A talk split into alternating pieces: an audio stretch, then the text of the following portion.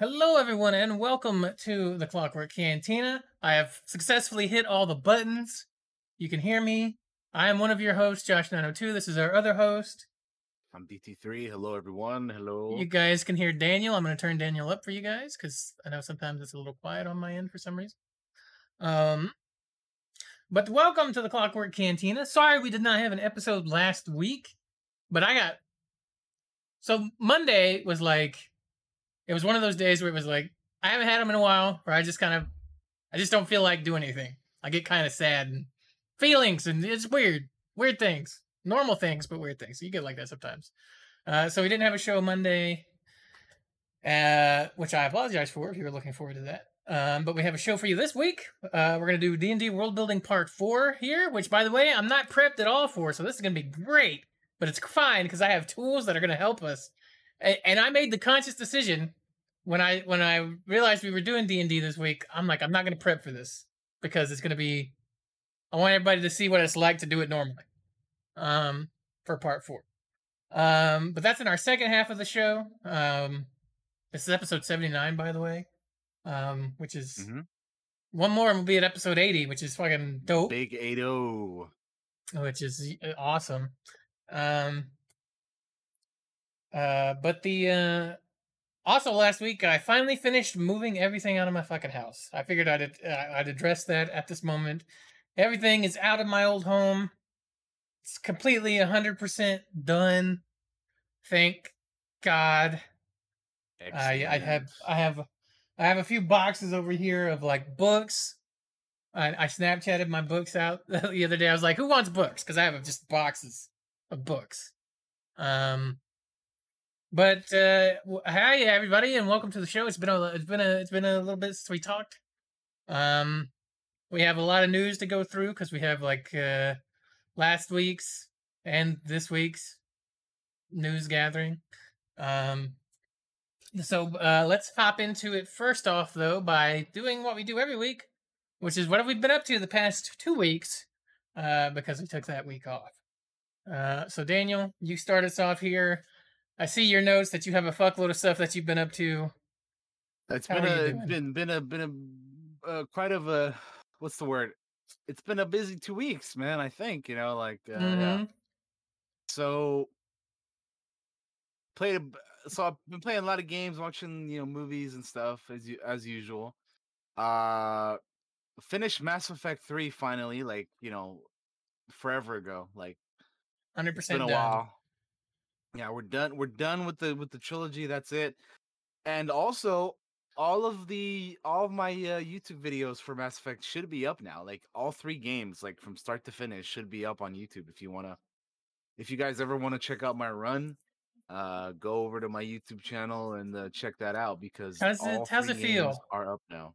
How's it, it feel great, that you've got it that whole series? You're a fan now, yeah? It feels yeah. Oh, absolutely. I I I am absolutely a fan. I like I, am looking forward to doing our N7 episode uh, in, in mm-hmm. November because we will be doing one. Yes. Uh, and uh, I just like now that I've completed them, I understand why people love this series so much. Right? Mm-hmm. It's got a lot of a lot of great characters, and then the thing that I I guess I didn't expect to uh I didn't expect to be as good as it was was like the the lore and the world building and just the universe in general. Like it's really it's good, insane. man. Like it's fucking there's like crazy. Yeah, there's like so much backstory and history on all these like you know races and and you know species or whatever you want to call them, and, and then you know like the the things that they've you know eh, been through and done and like you know this person and that and has done this and that that person has done that and like you know this is where you know oh this person knows this person from over here like yo that's crazy and then like the thing i also didn't expect was when i was playing the first game is like it's it's only been what like 40 years since first contact by the by the point of the first game something, something like that. that. i was like yeah, dude something. that's fucking nuts and it's been 40 years and the humans already have like a human Spectre and like you know a place on the citadel and like they're trying to get in on you know like uh, you know all that stuff and i'm like that's crazy dude after only 40 years one of the things that's mentioned during the game, and I'm sure we'll talk about this when we do the N7 episode, but I, I think it's worth mentioning here because we're talking about how it's 40 years and, and like we're already kind of have a Spectre and everything, uh, a place on the council eventually and stuff like that. Yeah. Um, one of the things that's mentioned in the game is just that humans are extremely adaptable um, compared to every other uh, species in Citadel space. Is like we can adapt to almost any situation, and that adaptability is why it has kind of uh, slingshotted the human race in Mass Effect kind of to the uh, forefront, which some races don't like. Like some species just hate that that the humans are kind of like that. Yeah. Uh, that that we're kind of uh, rush into things. But we'll definitely talk more about that during our N7 episode for sure, uh, for sure. That'll because be it is it is nutty. It is nutty, and I I I love the idea of playing a game where you do first contact, uh, because like that is would be so interesting learning about all these other uh species and and and races for the first time. You kind of get that with Andromeda, Mass Effect Yeah. Andromeda, but um, Which speaking of Andromeda, like I, I, I, you know, if you, if for those who are watching or listening that don't know, I originally played Andromeda as my very first Mass Effect game, like years ago, when it kind of when it first came out. mhm. And like, while I enjoyed it at the time, like I would love to like go back and like revisit it at some point. Now that I've done the original trilogy, just to see like, you know, obviously there I'm were the things same. at the time that I that I wouldn't understand and whatnot. But like now I'm like, man, what, would it be like to go back and, and replay that now that I've done the trilogy? You know. So yeah, I mean, it's yeah. Again, I enjoyed it at the time, but like I feel like I would enjoy it. I think honestly even more now that I've played the trilogy. Like, let's be real, dude. Like, if I liked it at the, uh, you know, when I, when I first played it before the trilogy, like, I feel like I'm, I would just enjoy it even more nowadays. So. Yeah. Yeah. that's cool. uh, what else you been Yeah. up to? Finally, finally made it through that, and that was fun. Uh, played a little bit of Sea of Thieves. Played a little bit of Payday Two. Uh, this, those are some games that I haven't played in a hot minute that I wanted to. Um, that you know it was just fun to get back to. Uh, finally got back to that. Played some Predator Hunting Grounds. Um, played some more Apex, and then I reinstalled Warzone, so I've been playing some of that. Or I played a little bit of that. I got to play more of it though. Um, I well, we started kind of playing Red Dead Online again, like a you know a group of us. So I- I've Yeah. been getting into that again, and it's been a good time. I uh, you know been been upgrading and, buying the things that I need from from my stuff. Like I fully upgraded my moonshine shack now and my camp, and like I, I got I got things I got things in, in in a good spot, so I can you know uh fully maximize you know what you can do in that. Um, and I saw fun with it, you know. So definitely been playing that. I'll probably, I'll, honestly, I'll probably play more a bit later today, you know. Yeah. that's, uh, that's fun, fun time. Yeah, I've been hopping on there Uh, too with you. It's fun. Yeah. And then uh I, I played the alpha for the Vampire the Masquerade uh Blood Hunt. What do you think of I that? Because I, I, I, didn't try streamed that on Friday, and uh I thought it was I thought it was fun. Like I had fun with it for what it was. You know what I mean? Um, I didn't really see anything that was like that made it like super special from other um BRs. But I will say that most other battle royales are what like first person, right? Mhm. This one was a third person game, so it was kind of it kind of felt to me like if you combine Fortnite with the third person, you know, uh aspect of it, and then like you gave your characters like abilities and powers and stuff, like you know maybe like Overwatch or like a like a Valorant. You know, you combine the few of these things together, and and you know it, it- that's what it was. I, I mean, I enjoyed it. It was it was you know again it's like it's like your normal battle royale but i mean i, I definitely i would have to say that i enjoy it more than other than some of the other ones i mean uh like definitely fortnite because i mean again i i typically like playing games in third person more so than first that's just like a personal preference of mine um so that i really like and then like the fact that I don't have to build a house like Fortnite to you know try to get away or escape or you know take cover or something while I'm Yeah. getting shot at is pretty good because that's one of the reasons why I don't like Fortnite is that you know the building aspect of it which I just never never liked. I like I I realize that that's what separates it from the other BRs, but I just never liked that. Um, and then yeah, I mean it was I I, played like two and a half hours of it. Um, yeah, it was cool. I mean, the, the matchmaking didn't take a whole long, a whole lot of time.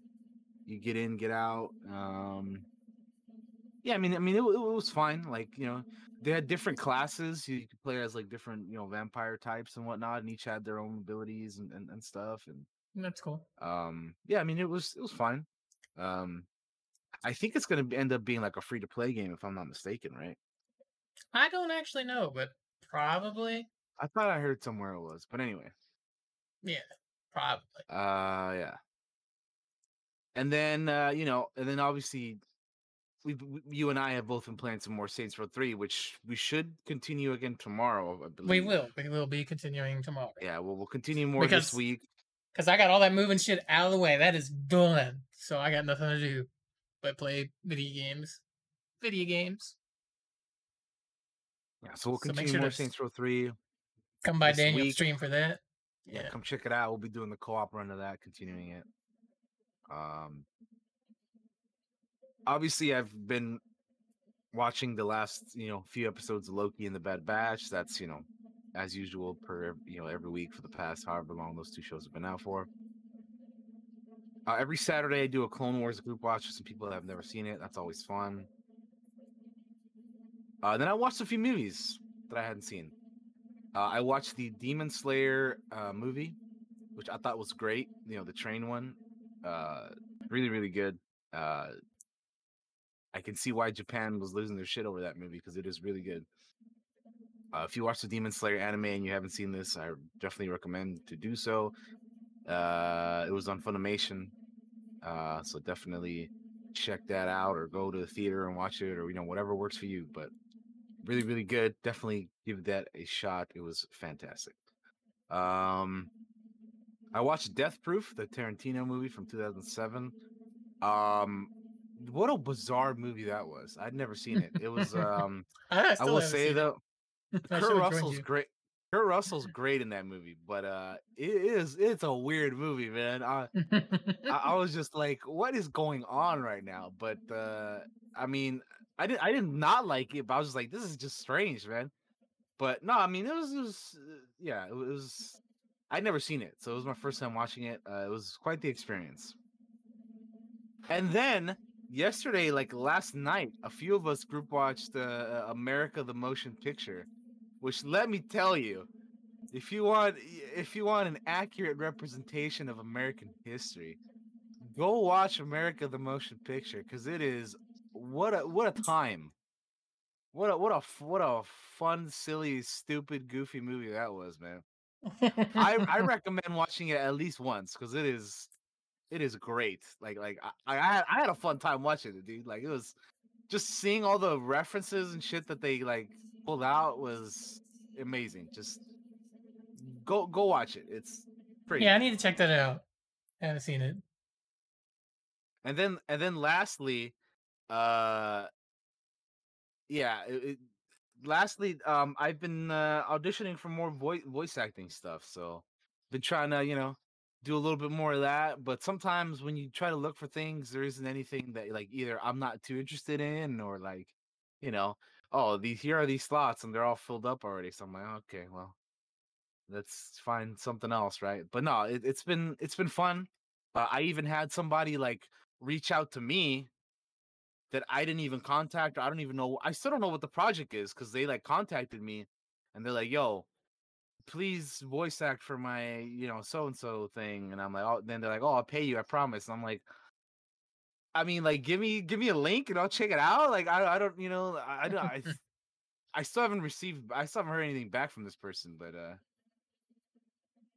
like, you know, but yeah, it's it's been fun, like you know, doing uh, you know, auditioning for for things and whatnot. Uh, I just enjoy, it, you know, I I I, I just enjoy doing voiceover stuff. Uh, it's it's a lot of fun. It's a good time. So yeah. that's that's pretty much what I've been up to the past two weeks. Um, yeah, it's been it's been been Alright. good though. Been good stuff. All right. So I've been up to a lot of the same things that Daniel has. I've been playing Red Dead. We've been doing Saints Row, obviously. Um, we've been playing some Predator Hunting Grounds, or we were. We've kind of moved on to Red Dead again. Um, Sea of Thieves, I tried for the very first time. I uh, enjoy it with friends. I don't know if I'd enjoy playing solo, but I enjoy playing with friends. Um, uh, Loki, I'm enjoying uh, Loki quite a bit. Out of all the shows so far, I'm liking I'm liking Loki pretty close to the top. I'd I'd put it. I enjoyed all of them, obviously, but like I'm really enjoying Loki, and a lot of that just has to do with fucking the character of Loki's just great. Hiddleston's acting in that show is good. If you haven't checked it out, check it out. Um. Uh, I played some more Wildermyth, but I think there was like a couple weeks. That was like that week we we missed. So uh, I did another one of the storylines that's in there. Had a lot of fun with it. Um, but I can tell some things are starting to get a little repetitive, mostly in the combat. But I need to try some of the other stories because uh, I think the game gets harder. But I could definitely tell a little bit of repetition. What what makes Wildermyth great is just the um uh just the randomness of it like you know characters having kids and then uh those kids becoming adventurers and joining the party or or maybe your one of your characters has this hidden destiny and like becomes a wolf man for some reason which happened to Daniel do you remember I named one of my characters Ronan and he ended up ended up having a secret destiny and ended up becoming like a what was he? He was like half. He was like a bear man, or like a ended up turning into like a bear man, wolf man kind of deal. Like a, and it was that that's what makes that game enjoyable. It's just kind of like the randomness of it. Um, uh, the Steam Summer Sale's happening. I bought quite a few things. I had to, I, I got a gift of some things, but uh, so far I bought the Bioshock collection because I'd love to run through those again. Um, I bought the complete edition of Darkest Dungeon. That's all the DLC and stuff. Um, I bought ELEX, which is something I've wanted to check out. It's a little bit of an older game and it's got some jank to it, but I was messing around with it. And Winter saw saw fit to gift me with a copy of the Halo Master Chief Collection. Master Chef. We're gonna Master Chef it up at some point in we, the future. We, we gonna cook it up, man. We gonna yeah, we're gonna, uh, you know, we're gonna cook it up real, real good on stream at some point. Um, which will be me roasting that. No, I'm not gonna roast that game. Uh, I did think it was funny. I honestly, I thought, I thought, Winter, you such a you you you you doing this just because I don't like Halo. but uh, we will be playing uh, that at some point in the future. Uh, maybe maybe a big giant co-op dealio. We'll see. We'll see. No plans exactly yet, but um, that would be pretty dope. I also got Blackwake. Maggie gifted that, I think, to me. Um, because uh, we, we've been we were playing the Sea of Thieves and we wanted a bigger pirate boat, so that's what we'll get to do there. Um, and I logged into Star Wars: The Old Republic the other day just for like shits and giggles, and I I, I found out that they in, implemented like a, a oh what's it like a game battle pass, pass battle battle pass that's what they're called, uh, battle pass type system. Whereas you do things you unlock uh some items, some mounts, some pets, some gear. Um uh, which there is some SWTOR news I think we'll probably talk about um as well. Uh and uh Final Fantasy uh, 14 I resubbed to Final Fantasy uh 14 I had subbed to it not too long ago but ended up getting busy and not getting to play it. Um I have I have resubbed and I am playing it. I played I played this morning when I go I woke up at like 7 because I, I I passed out real early last night. I was so tired last night. I didn't even say goodbye in Discord. I was just like, I was like a zombie. I'm like I'm so sleepy, so I just I just dipped. I felt kind of bad afterwards, but I, well, I felt bad after I woke up the next day because when you're half asleep, you don't give a fuck about anything. Um. Uh. So so I woke up early and was playing that with the I'm playing a Lancer uh, um, dragon like guy with giant horns. He looks like a male tiefling from D and D. Um, also, I got some things in the mail that we can show off here. Let me pull it off the shelf here. First thing we have is the the Dune Adventures in the Imperium role playing game by uh um Mo- Modiphius Modephius. I don't know how to say the company name. They're a foreign uh company. I forget where they're actually from, uh, but somewhere in Europe.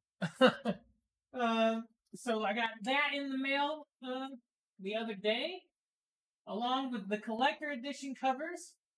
So anybody that knows me, sorry, I'm not facing the microphone, so you guys probably can't hear me talking. For anybody that knows me, knows I'm a giant Dune fan. Um, so I got all three of these special edition covers. You've got House Atreides. You've got House Harkonnen, which I think this one I like the most. Um, and you got House Corrino. Anybody that knows Dune knows that all three of these houses are very important in the Dune uh, series, and I can't wait for the new film to come out. And I actually can't wait to dive into this game um, at some point because I know we're going to. I'm sure I can rope Daniel into it somehow. Always do. um, let me put these back on the shelf.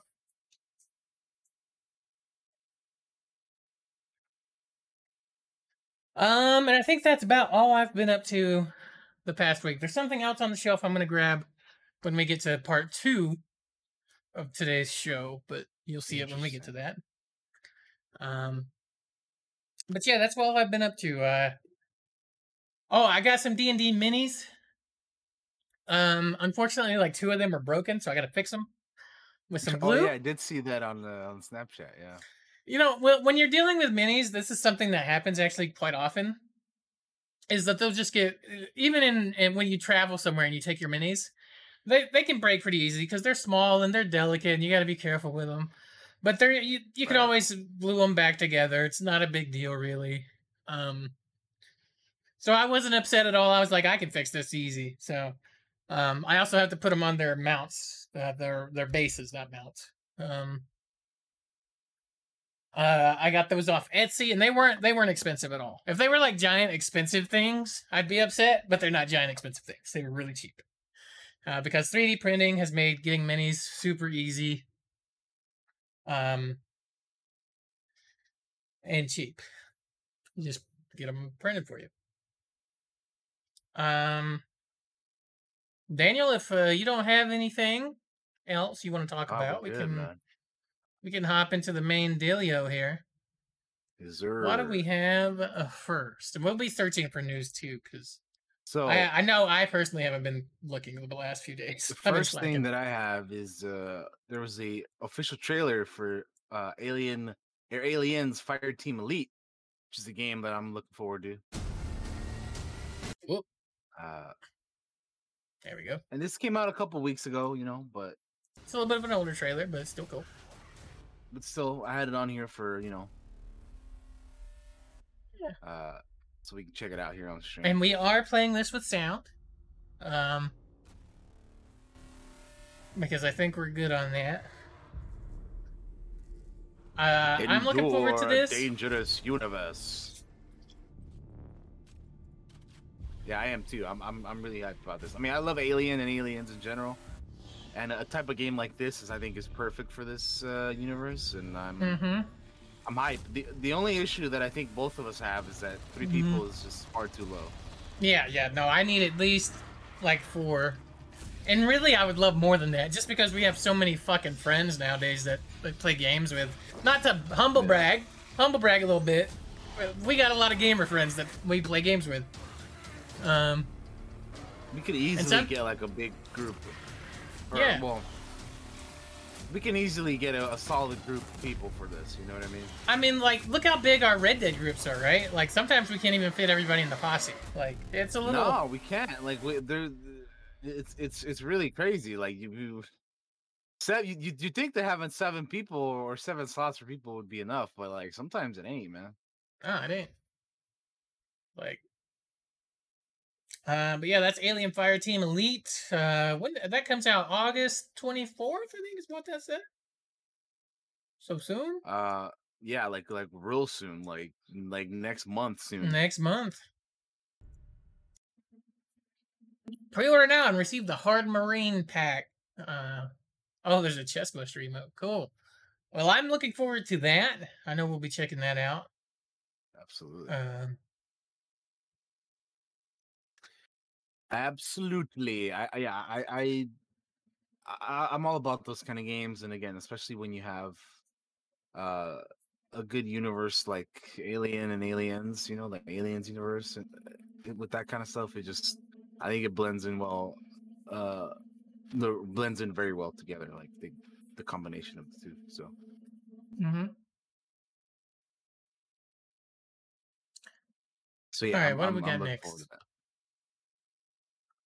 Yeah. Next up, we have uh Ghost of Tsushima director's cut, Yes. which is confirmed. It was originally leaked that they were going to be doing a, uh standalone, like, you know, game or expansion or something. You know, for Tsushima. It was- yes. it was officially confirmed. They're doing a director's cut. Uh, there's a trailer for it, which we're watching now. Mhm. and then uh, yeah, it was confirmed for the PS5, and I and PS4 too, right? Or is it just PS? Yes, yes, it is both. Um, Okay. PS5 gets some better features because obviously it's better tech. Right. Um, I know that I'll be playing this. I know you're going to be playing this uh, because Oh, we I mean- love Tsushima. Tsushima is so one of my favorite games of all time, dude. Like, like legit. Like, I'm not even joking when I say that. Like, it's one of my favorite games ever. It only came out last year, but to me, it's a modern classic. And I, uh, again, it was my, it was, it was both of our game of the years last year. You know what I mean? Yeah, Like, we both agree that that was like, that was the game. Fantastic! Fuck. I fucking love this game, dude. Like, ah, I do too. And I, I can't see, I can't wait to see where this franchise goes. Look at armor. Um, uh,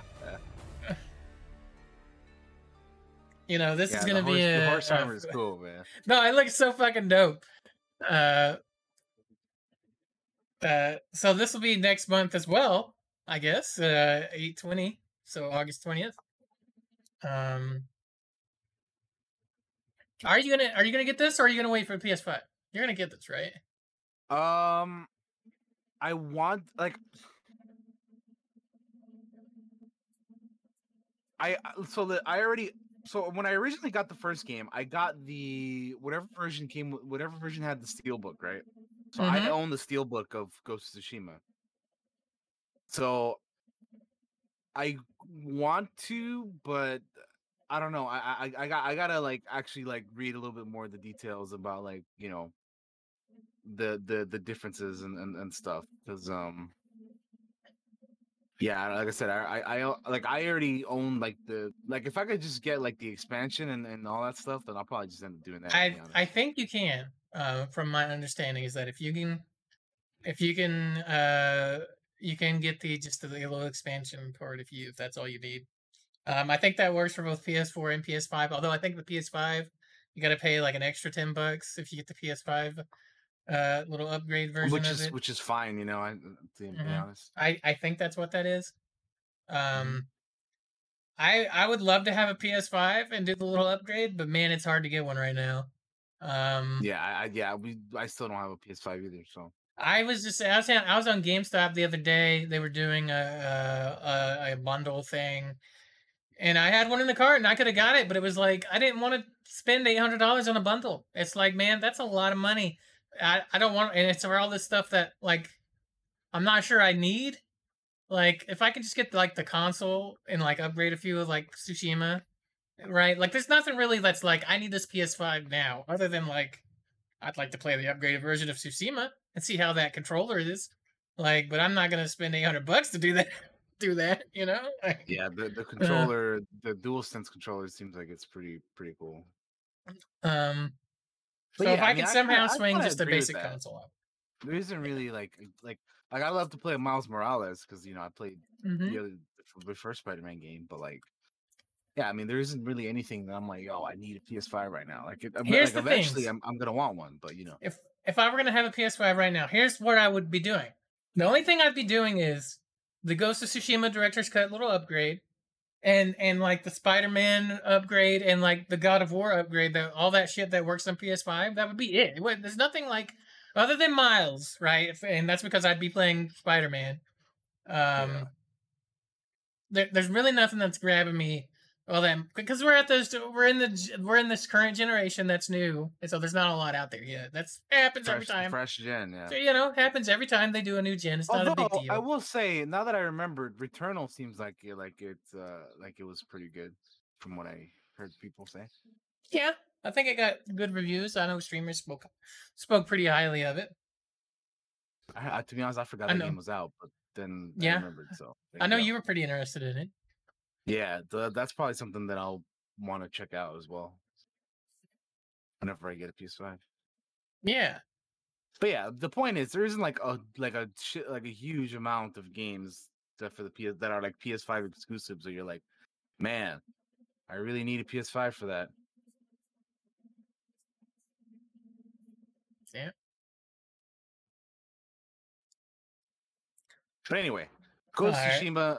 We love the game. We're we're excited for this expansion. Um, definitely can't wait to play. I also want to play more of the uh on the the online stuff because I haven't in a long time, and I really enjoyed it when I when I did. So,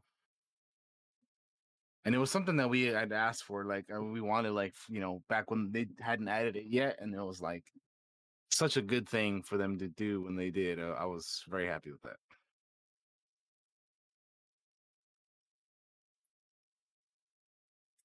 Um, uh, next, yeah, up, I'm I'm super excited have- for for Mother Ghost of Tsushima stuff.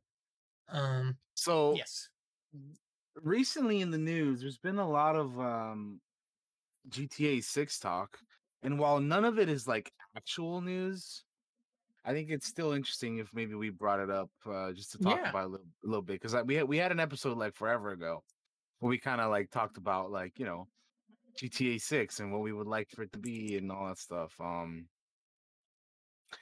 so there's been a lot of reports and well, more like rumors probably, but um, uh, that it obviously it, it won't be releasing this year.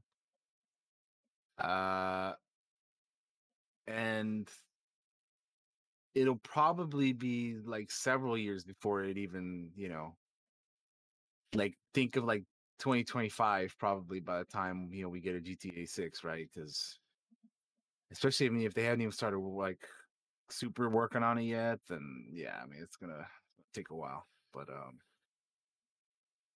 yeah, the this is all like based off like a, a take two's like, you know, uh financial results or whatever. yeah, uh, that they plan to release many games this year, but none of them obviously are GTA Six. Um, like WWE 2K and NBA 2K are, are ones that are usually always out every year for them, so that's something that they do. And uh, uh, so the some of the room the reports and, and rumors for the for GTA Six are like they which is something that I would would like if they were true is that they're going back to Vice City, but it was more like a modern day Vice City.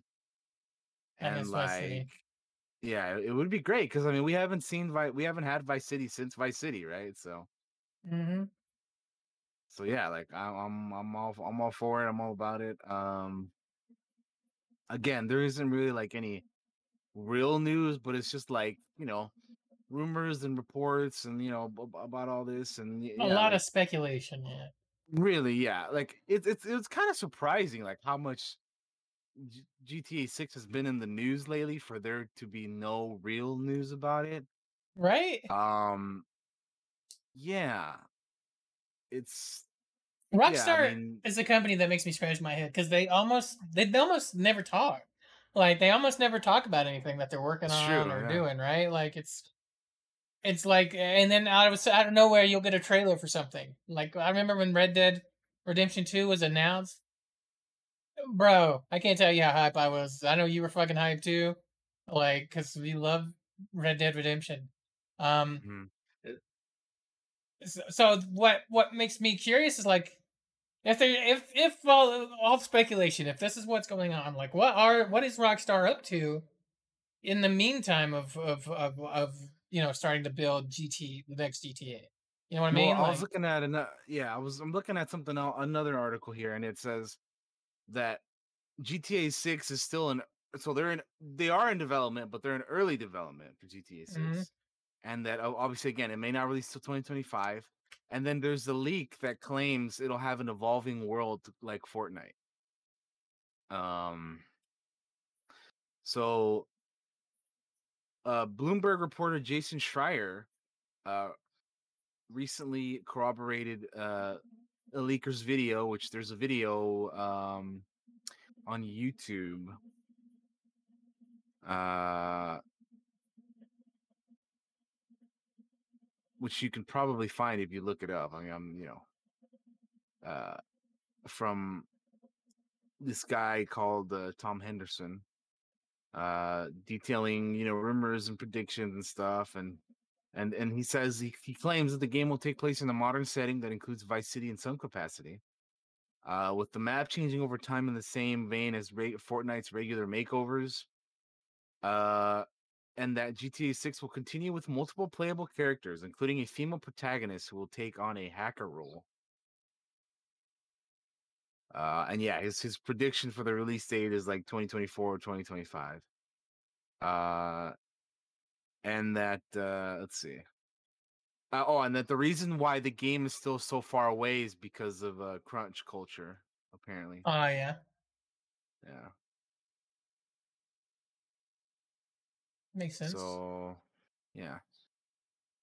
if if the, if this all turns out to be true, I'm dope. I, I think it's dope to go back to Vice City. I Yeah, hope we I'm get to see. Uh, I hope we get to see Tommy again. You know, I loved Vice City. That was my first experience really That with was cool to see like an older Tommy. Yeah. I, yeah, I I wanted to see like I remember when like GTA Five was coming out. Like I wanted to see a fucking older CJ in that. You know, like it'd be cool. man. hmm yeah, that too. Yeah, but I mean, uh, yeah. We'll see. We'll yeah, see. Uh, we'll uh, see in uh, like four years, I guess. four or five years. Yeah, like three to four years, hopefully. Uh, But yeah, basically, Jason Schreier was kind of he basically was like, "Yo, everything that this guy has been saying on his video is kind of what I've been hearing too." So yeah, Rockstar, Rockstar So, yeah. needs to stop being so tight-lipped all the damn time.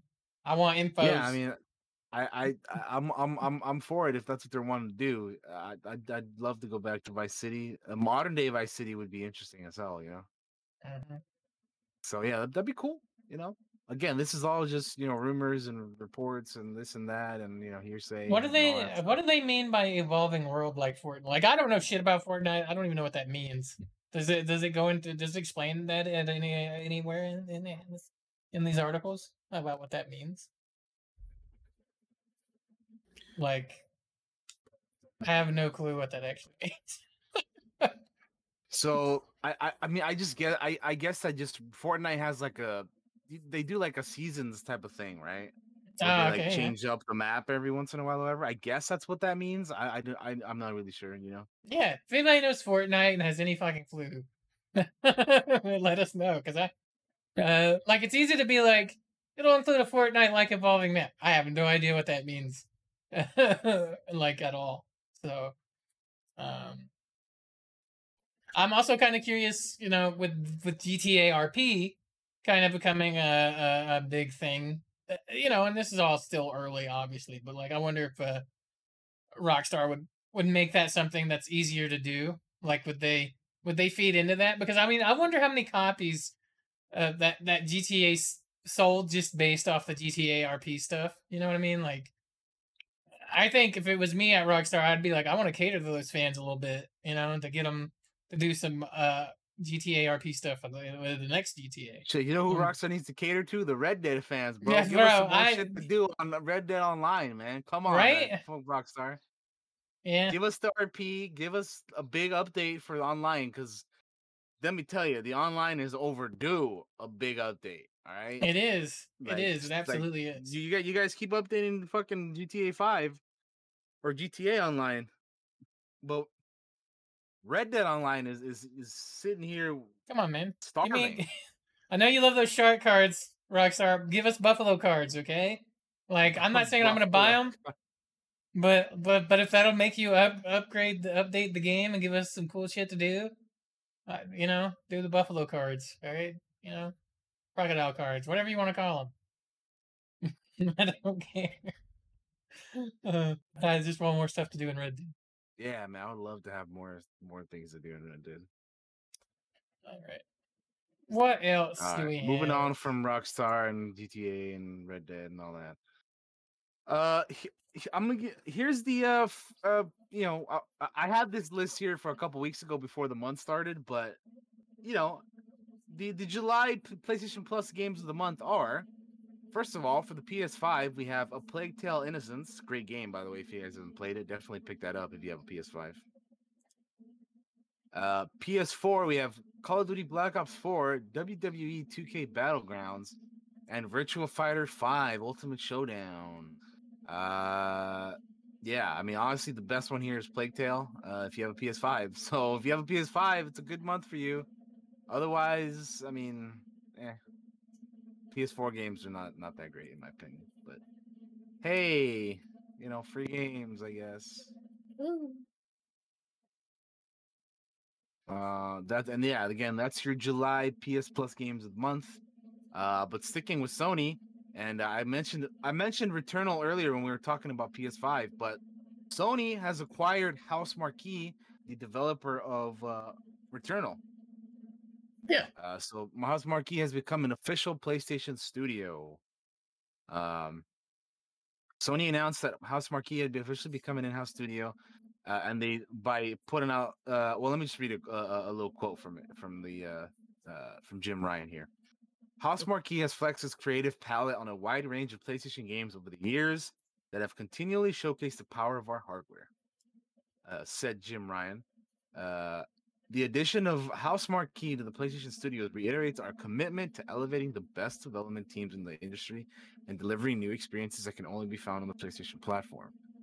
Uh, the relationship between these two dates back to Super Stardust HD on the PS3. Uh, House Marquee also has uh, uh, Re- Resogun and Nex Machina, uh, but in 2017, the studio announced that their days of developing arcade style uh, games was over because of lackluster sales. Um, but yeah, their most recent game was Returnal, obviously. hmm Uh, and then uh, on the PlayStation blog, Housemarque's co-founder and managing director, Ilari Kuittinen, uh, discussed the move uh, to become a PlayStation studio. And uh, he wrote, We are so excited to finally join the PlayStation Studios family. This gives our studio a clear future and stable opportunity to continue delivering on the j- gameplay centric approaches while still experimenting with new methods of narrative delivery and pushing the boundaries of this modern art form. Locally here in Helsinki, this also means that we will officially expand the PlayStation family to a growing industry hub and secure the legacy of the oldest game studio in Finland. Uh, finally, what this means for our fans, we at Housemarque are gamers and have grown from the need to perfect and tinker with facets of games that we have found the most fascinating. We are we are also not only for shying away from running our own course and trying new combinations, with the backing of SIE and uh, its family of studios supporting us, uh, we can truly grow into our place in the industry and show what Housemarque can create with no limitations. We can we can't wait to show everyone what will be in store in the upcoming years, and we hope to usher in more lasting memories and exhilarating titles for the next quarter century and beyond. Hell yeah, that's a smart move by uh, Sony. Uh, yeah. because uh, uh, because the fucking Xbox is fucking grabbing everybody they can. Yeah, you better dude, you better start grabbing some shit, or you go to not be nothing for left real because. Xbox has a lot in the works right now. Uh huh. Like they Uh, have, and it makes sense to right grab now, that. but they will have stuff in the next few years, and you know, yeah, man. Like we had a we had a discussion, and I kind of wish you'd been on the podcast. We had a uh, we were sitting in Discord with uh, our friend Winter and uh, Curry, and we were just talking about how like we kind of feel like Xbox is a little bit of a sleeping giant right now. They've acquired all these companies uh, that are the great companies uh, that are going to be making uh, uh, great games, obviously with Xbox backing um, and Xbox is is is doing everything right with the with the Game Pass, right? Like it's it's a little nutty almost. Um, about what what we'll be seeing in the next few years from uh, from Xbox. Uh, so Sony better better better be grabbing some companies, you know, and and start planning ahead a little bit, uh, like Xbox seems to be doing right now. Uh, it was an awesome discussion, and I kind of wish I kind of wish it had been on the podcast just because it was an awesome discussion, and I felt like it was worth uh, uh sharing. But yeah, man, I, I this is a smart move, smart move because they they did do Returnal, had good reviews. Um, grab them up. Don't let nobody else have them, and keep churning out those games, man. Yep, yep, yep, yep, yep. All right. Moving on. Uh, so we kind of reported something about this. I forget, like a couple weeks ago, maybe. Yeah. Um, we mentioned it. The Dead it Space rumors then. is actually a remake. Yeah, this is the report. Uh, so there was uh, something going on over at EA Motive, uh, which we again we talked about previously. Uh, they were claiming they were doing a Dead Space revival, uh, and it's apparently uh, a remake um, of of Dead Space. Um, so this is this is a report by GamesBeat, by the way. Um, instead of making Dead Space 4, uh, EA is planning on a reboot of the series with a full fledged remake. Um, so they're kind of doing like the Resident Evil 2 deal, right? Like, yeah, a little bit. So, th- so this this kind of backs up uh, two earlier reports from Eurogamer and Gematsu, claiming some sort of Dead Space revival was in the works, and that uh, EA Motive would be leading it. Um, the last thing they did obviously was Star Wars Squadrons last year, uh, and that they would not, you know, be updating that online multiplayer game uh, to a live service, but instead moving on to other stuff that wasn't Star Wars related. Um, so yeah, uh, the last Dead Space game came out in 2013. It was Dead Space 3. Uh, it, it, it sold all right, but not enough to you know please the executives over at EA. So instead of making Dead Space 4, uh, they were put on other projects like Battlefield Hardline. And then in 2017, EA shut down Visceral uh, altogether. Um, but yeah, over the years, people have obviously wanted more Dead Space. And um, yeah, here here we're getting a, uh, you know apparently we're getting a, uh, a, a, a remake. So I mean, I've yeah. never played any of these games. Have you ever played any of the Dead Space? I played. Games? I played a little bit of the first one during a Halloween where I was streaming stuff, and like, all right, I'm a. I get scared. All right, there's a clip of me out there getting scared of this game on the elevator. I think it's played on your channel, Daniel, when you shout me out for. Um, that's Dead Space One, and uh, I end up getting scared, and then I I, I never come back to the game because I'm fucking scared of it almost. Um, but I'm I'm curious to see uh, uh, this remake eh, how it how it turns out. I'm curious um, if it's if the rumors, which it, it seems to be almost 100 percent confirmed at this point, right? Like, uh, are true. I mean, it seems that way. Yeah, there's there's a lot of uh, you know reports and whatnot. How how bad would it be if there's all this hype about Dead Space and it just wasn't there? It was just it turns out it was something else the entire. That would be so. I mean, we have EA play in like two and a half weeks, so we'll we'll see what they end up doing if if announcing or if anything. If it, if, if it wasn't there after all this hype, I'd fucking be making it. um. So yeah. Um. I it, it's probably is what it is though, and I am I am uh, I am curious to see what they have. I hope there's some other surprises at the EA Play too, because uh, yeah. We got we got news that like there's gonna be no Mass Effect there, no no Mass which Effect, makes sense. No, uh, no, dra- no, no Dragon, Dragon Age. Age. which I mean, to be honest, it makes a whole lot of sense to me that that's not gonna be happening. Yeah, I don't know why yeah. people are so. I honestly don't know why people are so disappointed that they're not gonna be there, so mad. Like, like what, what do you want them to show? Like concept art or like like like don't get me wrong, I personally like seeing concept art. But like, if you're gonna go on a stage, you know, on, on EA Play or whatever, and that's all you're gonna show, like the people who are like waiting for the clamoring, you know, you know, proclaiming that they're not gonna watch EA Play unless It's it's too know, early. It's too early for Mass Effect. It's like, come on, man. Like, like, what do you want them to bring up? Like, you want them to pull an Overwatch 2 and they're like, oh, here are two skins. We're we're working Yeah, yeah. the game. Like, like, what do you want them to show? Like, there's they don't have anything to, to show yet. and there's nothing on. ready to show. Let them work on it. They're dealing with COVID, man. Here's the other thing. We talked about this months ago when when EA went into Bioware and the whole Anthem update. They they had discussions about the Dragon Age, uh, and how they didn't want it to be like a live service thing. So I imagine that there had already probably been some work done on that live service stuff that Bioware has probably had to yank out of that son of a bitch, um, Yeah. and probably slowed game development down on it. I, you know, that's just me speculating, but Yeah, I mean, you're, you're um, probably right. Yeah. uh, you know, they've and there were people at Bioware that were kind of bummed out that they weren't doing the live service thing, which uh, like uh, I think you're nuts.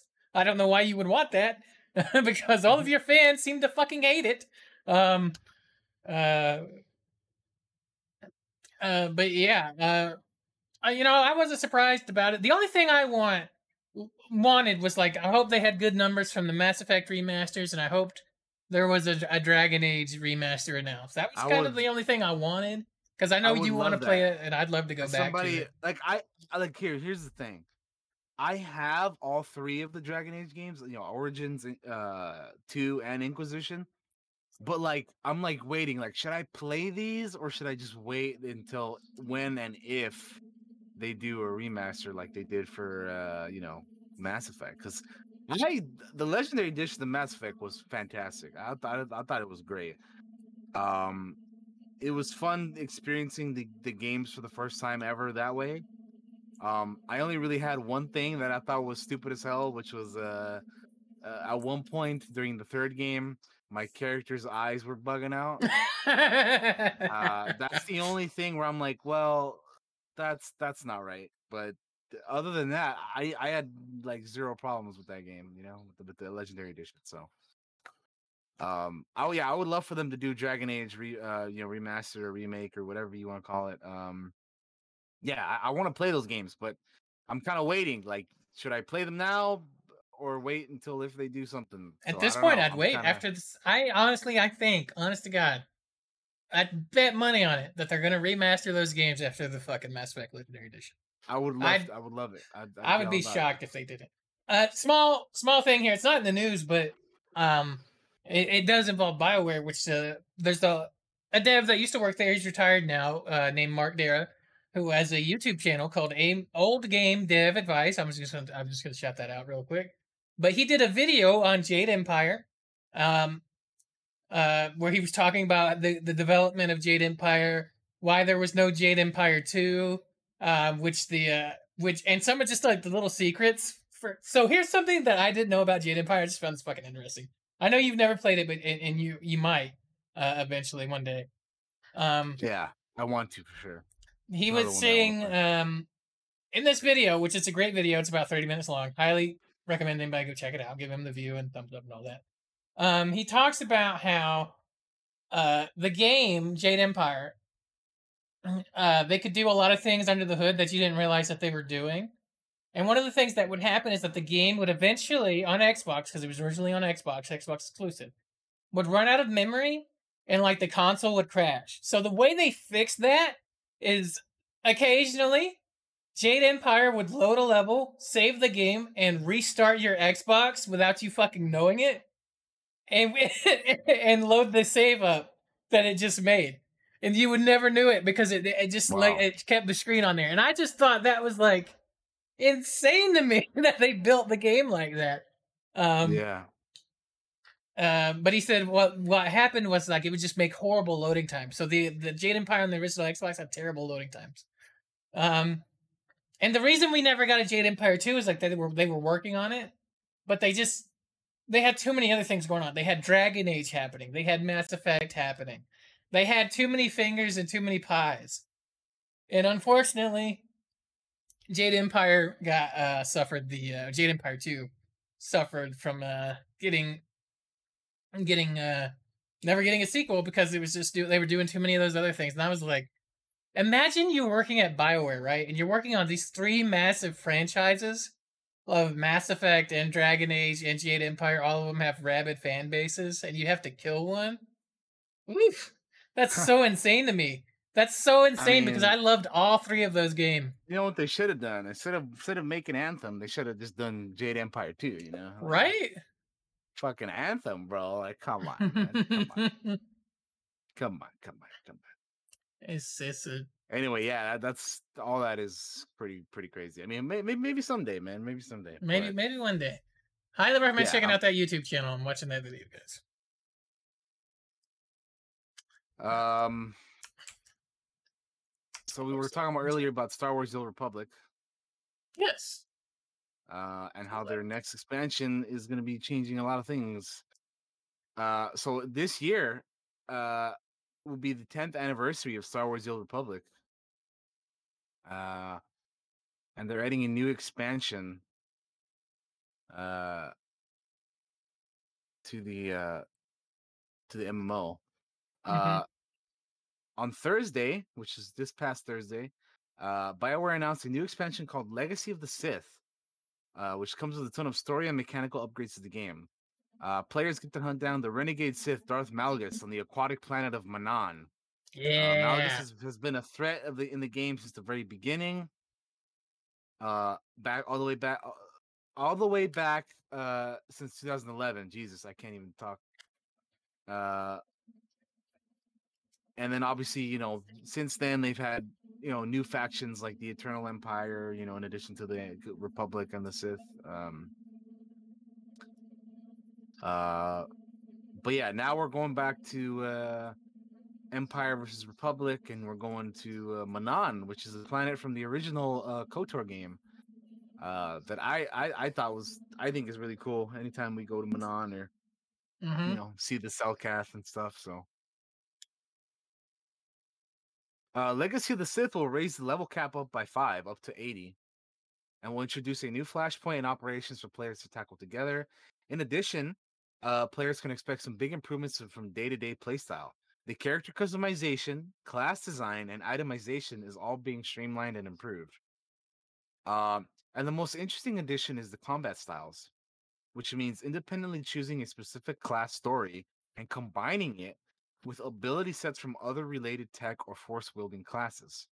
So basically, it's about picking one class, uh, or it's less about picking one class and being restrained to specific abilities, and more about um, what's going on with uh, a tech or a force character, then mixing and matching components to build a, a playing style that you you know enjoy and have fun playing. Um, so it'll uh it'll it'll kick off towards the, the end of the year, holiday season. You know, once it's the actual 10th anniversary of the game, uh, later this year, and then uh, it'll run through uh, 2022. So I'm I'm actually pretty goddamn excited about this. I'll be honest with you. The, the, the, me too. the- I'll be like, I, I love uh I love Tor, dude. I love the Old Republic. So I'm, yeah, I'm, I can't wait. the dude. I'm combat styles is cool. They talked about being like a bounty hunter, right? And and like bounty hunters were restricted to kind of pistols before, but now they can use rifles and shit. Uh, so you could. Which, literally be the Mandalorian. Yeah, like it makes total sense. Like like why like it was I always found that weird that they kind of like restricted weapons to like certain classes and stuff. I was like, that's that like ah that, that seems a little odd, but I'm glad that they're changing that up finally. Yeah, it and they talked about being like Jedi that fall to the dark side will be able to use like Force lightning and shit. They've talked Yeah. about like like that shit is that's Star Wars. That's how it should is. be. Like uh, you could like your trooper could be Rex now, you know, run around with two pistols if you want.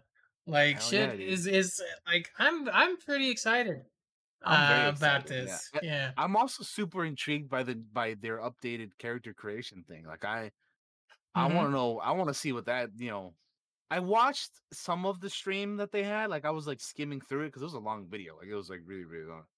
Yeah. So, so I was like skimming through it and like uh they they they also put out a, a code for something for free. I don't know if you got that, Josh. I did. I entered. I entered the code. It's for a decoration, I believe, for your stronghold. Okay, cool. yeah, Um, I definitely definitely picked that up. But um yeah, I- I'm I'm excited to see like the, you know, the the just the little improvements to like modernize the game a little bit more, right? Like it, it, it Mhm. makes total sense. I'm glad they're finally doing it. They, sh- I mean, honestly, they should, probably should have done it a while back, but I'm glad they're finally doing it. And I, yeah, I can't wait to get back and play, dude. Because I mean, it, it's I love the Republic. Like, obviously, it, KOTOR is is where it's at, but like, you know, we don't have another one, so the MMO is where you know what Mm, we got. what's gonna have to do. Yeah, it's what we got, you know, and it's and I mean, like I say that, but like I have fun playing it. Like it's I do too. I enjoy it it's when it's a it's a fun time, you know, especially when you're making like you're you're all playing with friends and you're all making new characters and stuff. And like I'm sure we'll do that again at some point when the or not at some point, but whenever this new update drops. I have like hop into it six. I have like six. Jedi Knights. like just because we play them all the time. Yeah, it's Uh, gonna be it's, it'll be fun, man. I I- I'll definitely shit. I'm, I'm I may even stream another storyline on Yeah. on stream because I, I did the Imperial Agent a couple years back and it was it was fun, man. to so it's a segue to a little bit of an opinion piece is like when they uh, I was looking on uh, Reddit games, uh, Mhm. but but this was before the uh, SWTOR announcement was made, um, and people were kind of speculating in there like, what announcement is it? Are they shutting the game down finally? And I was like, bro, the fuck? Why would Mm. you even say that? I was like, because they they don't realize the average person doesn't realize the old republic makes a fuckload of money and as long as they make a fuckload of money disney is going to let them keep doing shit with the old republic. Like why wouldn't you? You know what i mean? Like Yeah. uh so i think people are i think the average person uh, really underestimates the the amount of fun that people have with the old republic. Um i i did think I, I, I thought after they announced that that expansion and these changes, I remember thinking back to that comment being like, man, if I was the guy that said that, I'd feel like a real fucking fool right now. So I'm glad it wasn't me. um, but yeah, like uh, it makes money. I have a good time playing in it. I I get my cartel coins, but I don't buy them. Like I just get them from my authenticator. Like yeah, I add it on there every every month, and, and eventually I just buy stuff when I have the coins for it. You know, like Yeah, I uh yeah, I, I do the same. and ever since they eased the restrictions, like there used to be really bad restrictions between free to play uh players and like preferred players, and they they eased all those restrictions back. Really, Yeah, Not like obviously there's bad. still a, there's still a difference between them, which Mhm. you know makes sense. But yeah, I mean it's yeah definitely not as bad. It's gotten better since I played it too. Like Yeah.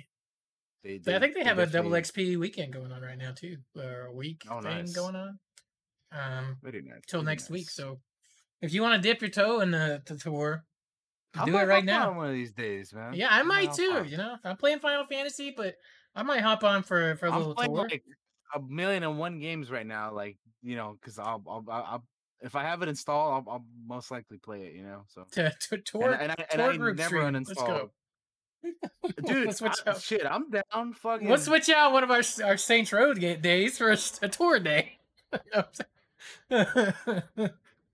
I'm I, I'm down for that shit, dude. yeah, I'm I'm all for it, man. Fuck, I, I love me some. You guys know I love Star Wars, and the Old Republic is fun. So Yeah, I'm all about it. blast. I have a few character storylines that I need to finish as well. So I need to do the consular one. Like it's the least interesting one. So like every time I start it, I'm like, uh but maybe you should just wait till the new expansion and then like just redo it all over again. yeah, yeah, maybe, maybe. Um, But anyway, yeah, Old Republic, we're pretty hype, pretty hyped for that. yeah, we're we're into that shit. We'll be playing it. Keep an eye out for our streams of that. Cause Absolutely. all right. Um, You got anything else for the gaming news? there's a there's a few things out there. Um, uh, Todd Howard has said it's a good it's good to think of Elder Scrolls Six as still in a design phase.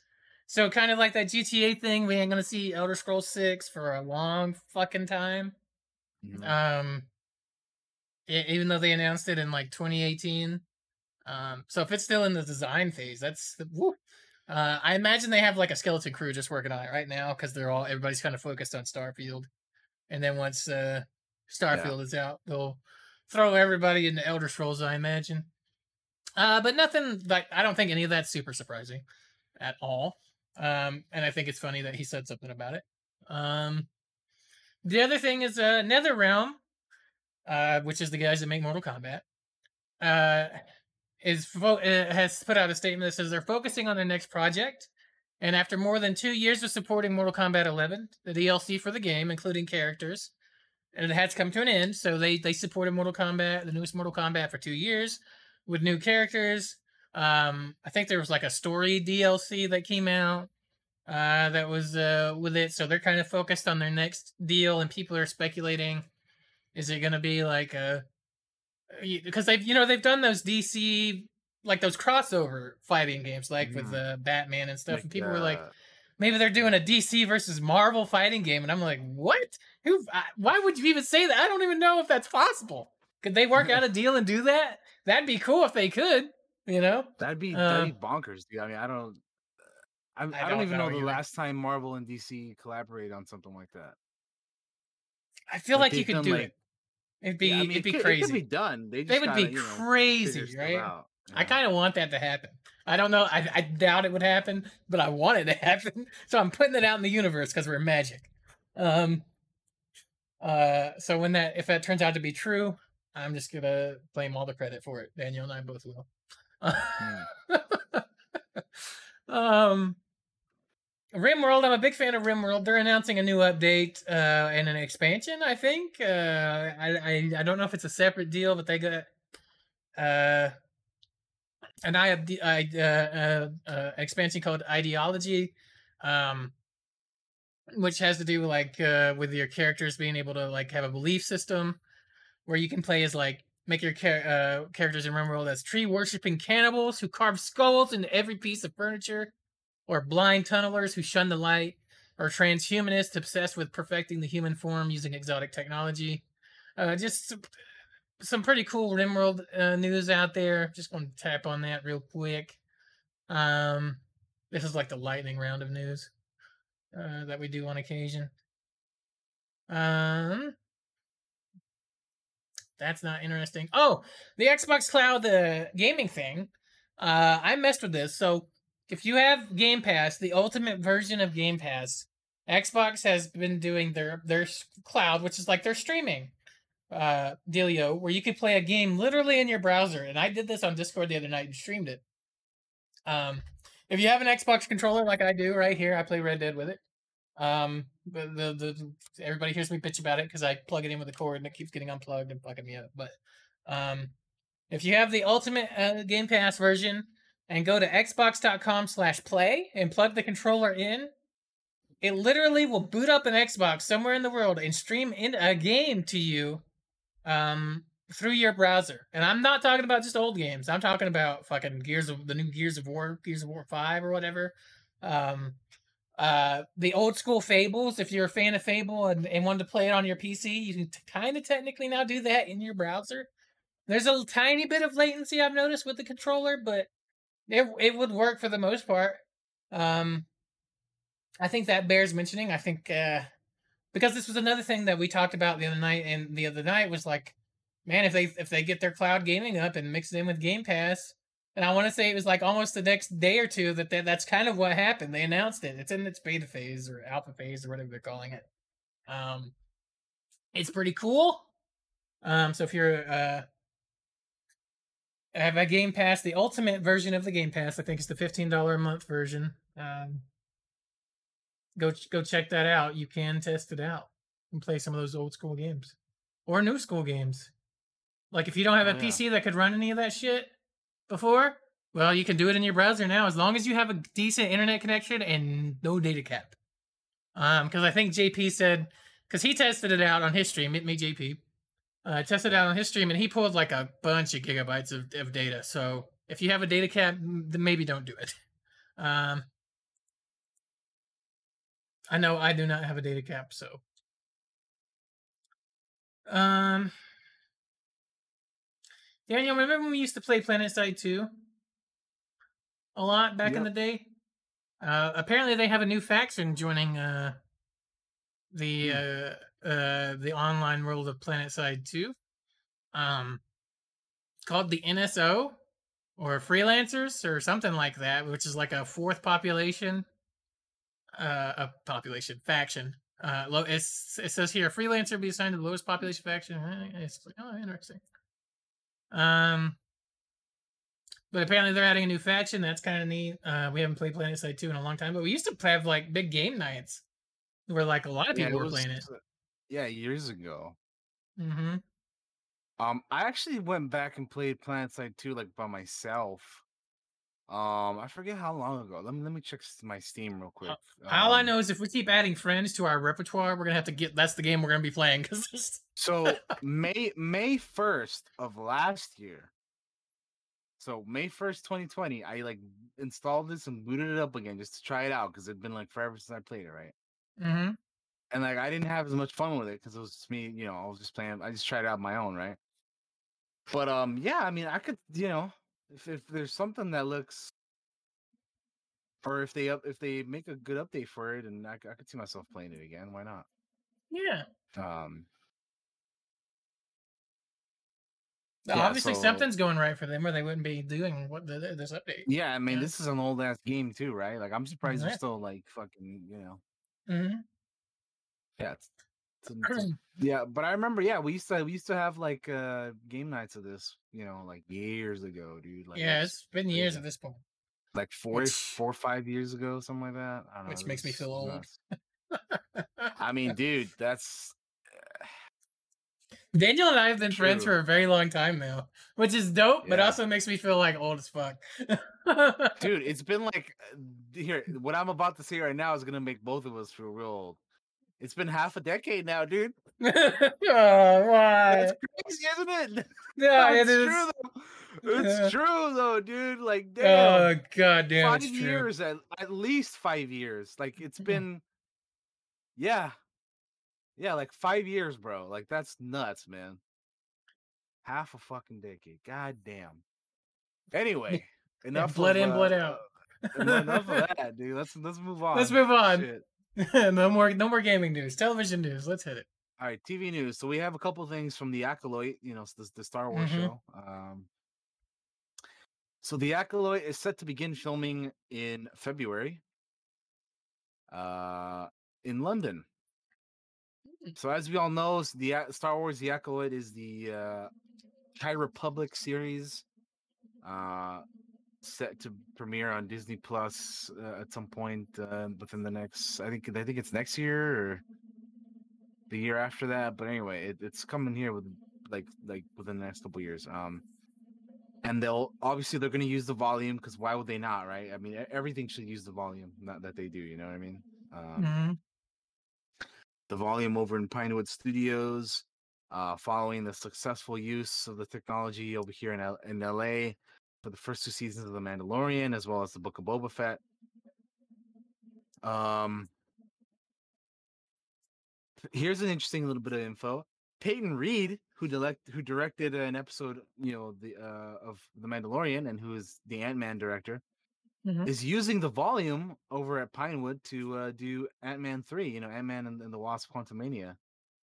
Uh, so that's pretty cool. Uh, but the casting has begun for the Acolyte. Uh, Lucasfilm was looking to cast a young woman of color in the lead role. Uh, both this show and Ahsoka will be the first live-action projects within the Star Wars universe to feature women of color in the main roles. Uh, the, the Acolyte has been described as a female-driven action mystery thriller with martial art elements that will take us into a galaxy of shadowy secrets and emerging dark side powers in the final days of the High Republic era. Um, and yeah, Leslie Headland is the uh, showrunner of the show. In case you know people didn't know, uh, her previous work is Russian Doll on Netflix, um, amongst other things. Um, but uh, so Leslie Headland, Headland was interviewed by the AV Club, where she gave some insightful tidbits of the development of the Acolyte, where she said, "When I was younger, I devoured the films on home video and absolutely loved them. Just a deep connection to the original trilogy. When I was in middle school, I read some novels like Timothy Zahn's Heir to the Empire and also got into it that way. Oh yeah. Uh, and she also says, I have played some Star Wars RPGs, and that's my Mm. favorite version of Star Wars.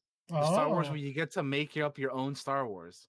Oh Uh, yeah. so when people are like, "What's your favorite film?" and "What's your favorite piece of media?" I'm like, I just really love the RPGs. To me, that's what Star Wars is: is being able to walk into a universe and start playing. If you can't do that with the movie, television show, novel, comic book, video game, then I'm not sure what you. I'm not One sure of us. One of as us. a creator One of the Star Wars us. material. One Uh-huh. of us. Yeah. Hell Uh, yeah. uh, she says that she has uh, already developed the writer's room for Acolyte, adding that I really wanted to add people that were different than me. I certainly didn't want a room full of people that were just agreeing with me vehemently, not ideology, not ideology, ideologically, but artistically. There you go. I can talk. People Mm-hmm. that kind of had different writing styles or interest, very or were interested in different things. All that, all that kind of stuff. Well, hell, she's Um, she sounds awful yeah. well, I'm I'm Uh, even more excited after hearing all that. So yeah, there you go. There's, there's there's there's a there's a bit of information for the Acolyte I mean, yeah, I was already pretty excited for it as well. Uh, that just uh, adds but to anyway, it's un- it's unknown when the acolyte will release, but it's an eight episode series, uh, which is started which is targeted to start filming in February. Um, and then yeah, the show, will- which means honestly, probably the show will premiere like 2023 at some Yeah. point. Um, but yeah, so we have that coming, and then uh, there's another one here that so Leslie Hedden. Uh, here we go. Let, let's let's talk about this next thing. So she says that uh, Phantom Men- the Phantom Menace had a profound effect on her identity and her show that she's doing, which obviously we just talked about the Acolyte. Um, she was interviewed by the Wrap. Um, and she says that I was actually very intrigued by why George Lucas had started us at that particular point. Uh, in, in reference to the Phantom Menace.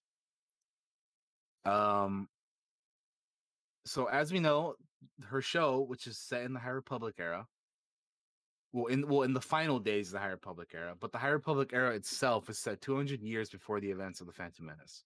So, speaking about the Phantom Menace, she says, "What I can say is the reason it did appeal to me personally is that I was 18 when the Phantom Menace came out, and I was a very, very big Star Wars fan. I remain a big Star Wars fan, but at that particular time, right after the re-releases and the fact that I was in high school, it kind of just all coincided at a time where when I were where I was discovering who I was sexually, I was discovering who I was artistically. I was kind of realizing that I what I wanted to do with my life," said Headland. Uh, and then this big thing, huge movie event, cult- huge movie cultural event that happened that was the Phantom Menace. And there were varying reactions to it, and there were certainly a lot of people who had grown up with the original trilogy who were disappointed by it. But I was actually very intrigued by why George Lucas had started us out at that particular point. I kind of wondered, but what happened to lead up to this? There's that's kind of where my Star Wars fan brain went, and I was and was like, how did we get here? And why are the Jedi like this? When they are in power, why are they acting this way? And how is it that they're not having the reaction you would think they would to Anakin's presence and what Qui Gon Jinn is saying about how passionately he feels about training him and bringing him into the fold? It's like even the discovery of Darth Maul is kind of met with this like, hmm, interesting kind of feeling. So I just kind of, so I just think for me, my brain has always been buzzed around that area and wonder what's going on here or what has been or what has been going on here. Um, and then they also talked to her about um, uh, what it means like being the first like queer woman to run a Star Wars series and you know the pressure and all that stuff. But yeah, I'm not gonna get too into that. Um, if you want, if if you if you guys want actually want to go read all that, go read the article from the Wrap. Um, they ended up uh interviewing her, and it's it's a pretty it's a pretty there's a lot of information here. It's a pretty lengthy article. Um, uh, but she talks about it how she's very grateful for it, and you know, and and, and then you know people are asking her that question, and you know it's her job to uh her first job is to do her job and cre- create show and produce a show and then you know enormous pressure with that no matter what uh so on and so forth but yeah go go read that if you want to um yeah um let me see skim through this uh so now that we now that we've read or listened to this little bit of extra information uh josh seems like he's even more excited than he was I am. uh let us know if you guys are looking forward to the acolyte i know i am i mean listen i, I love star wars so you know i'm i was already on board with this from you know when it was first announced, but it definitely does. It definitely does excite you a little bit more hearing some of this stuff. Like for me personally, I've all I've I've always been somebody who's like, give me more pre Phantom Menace stuff. You know what I mean? Like I want to see that.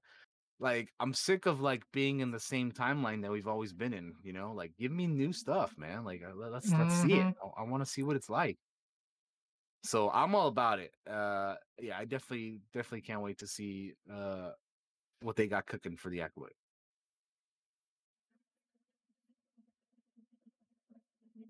Uh, if that's all with that, we can move on. Yeah, sure. Let's. Uh, what's next? All right, The Boys season three has cast Laurie Holden to recur in in the show.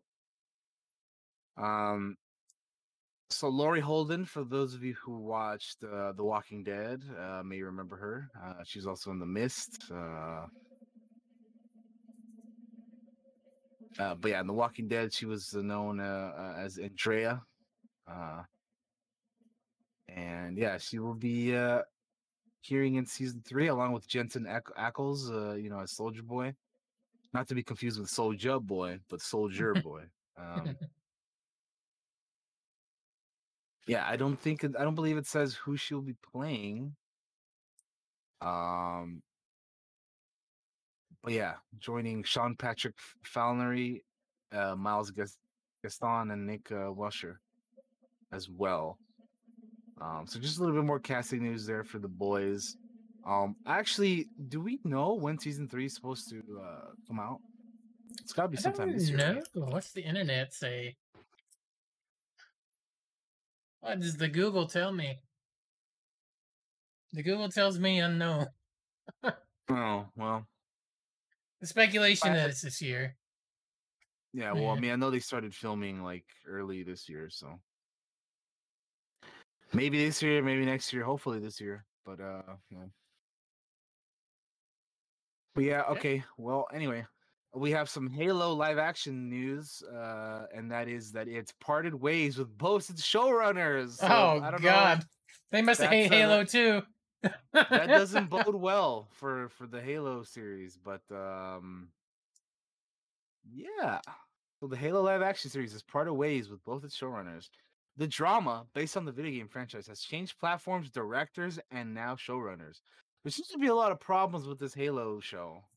Um, it feels like it's a thing that I've noticed just with video game media trying to expand in different uh, into television Mhm. and movies. Uh, Yeah. There always seems to be some tor- turmoil about it, and I have no fucking clue why. Um, but yeah, this one has Yeah, been plagued by it, right? Like, there's a I'm- lot of shit yeah, wrong with this. I, I'm I'm very curious to see if we ever get to find out the behind the scenes about what the fuck is going on with this show, man. One day somebody's gonna write a book. It's gonna have all this shit in it. So the adaptation of, the, of this of this uh you know video game Halo has been in the works since 2014. Uh, and it will part ways with Steven Kane, the second of its former showrunners, when production of the series in Budapest wraps up in a few weeks. Uh, should the should the pricey drama starring Pablo Schreiber be renewed for a second season, the search for a new showrunner, would begin.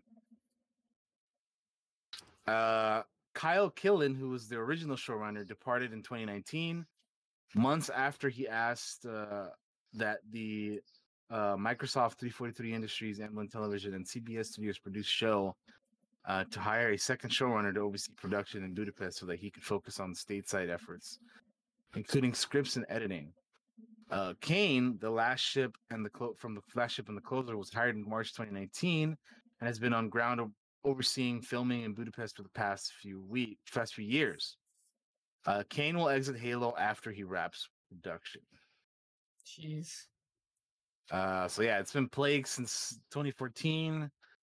Um, Showtime's David Nevins called Halo uh, their most ambitious series ever.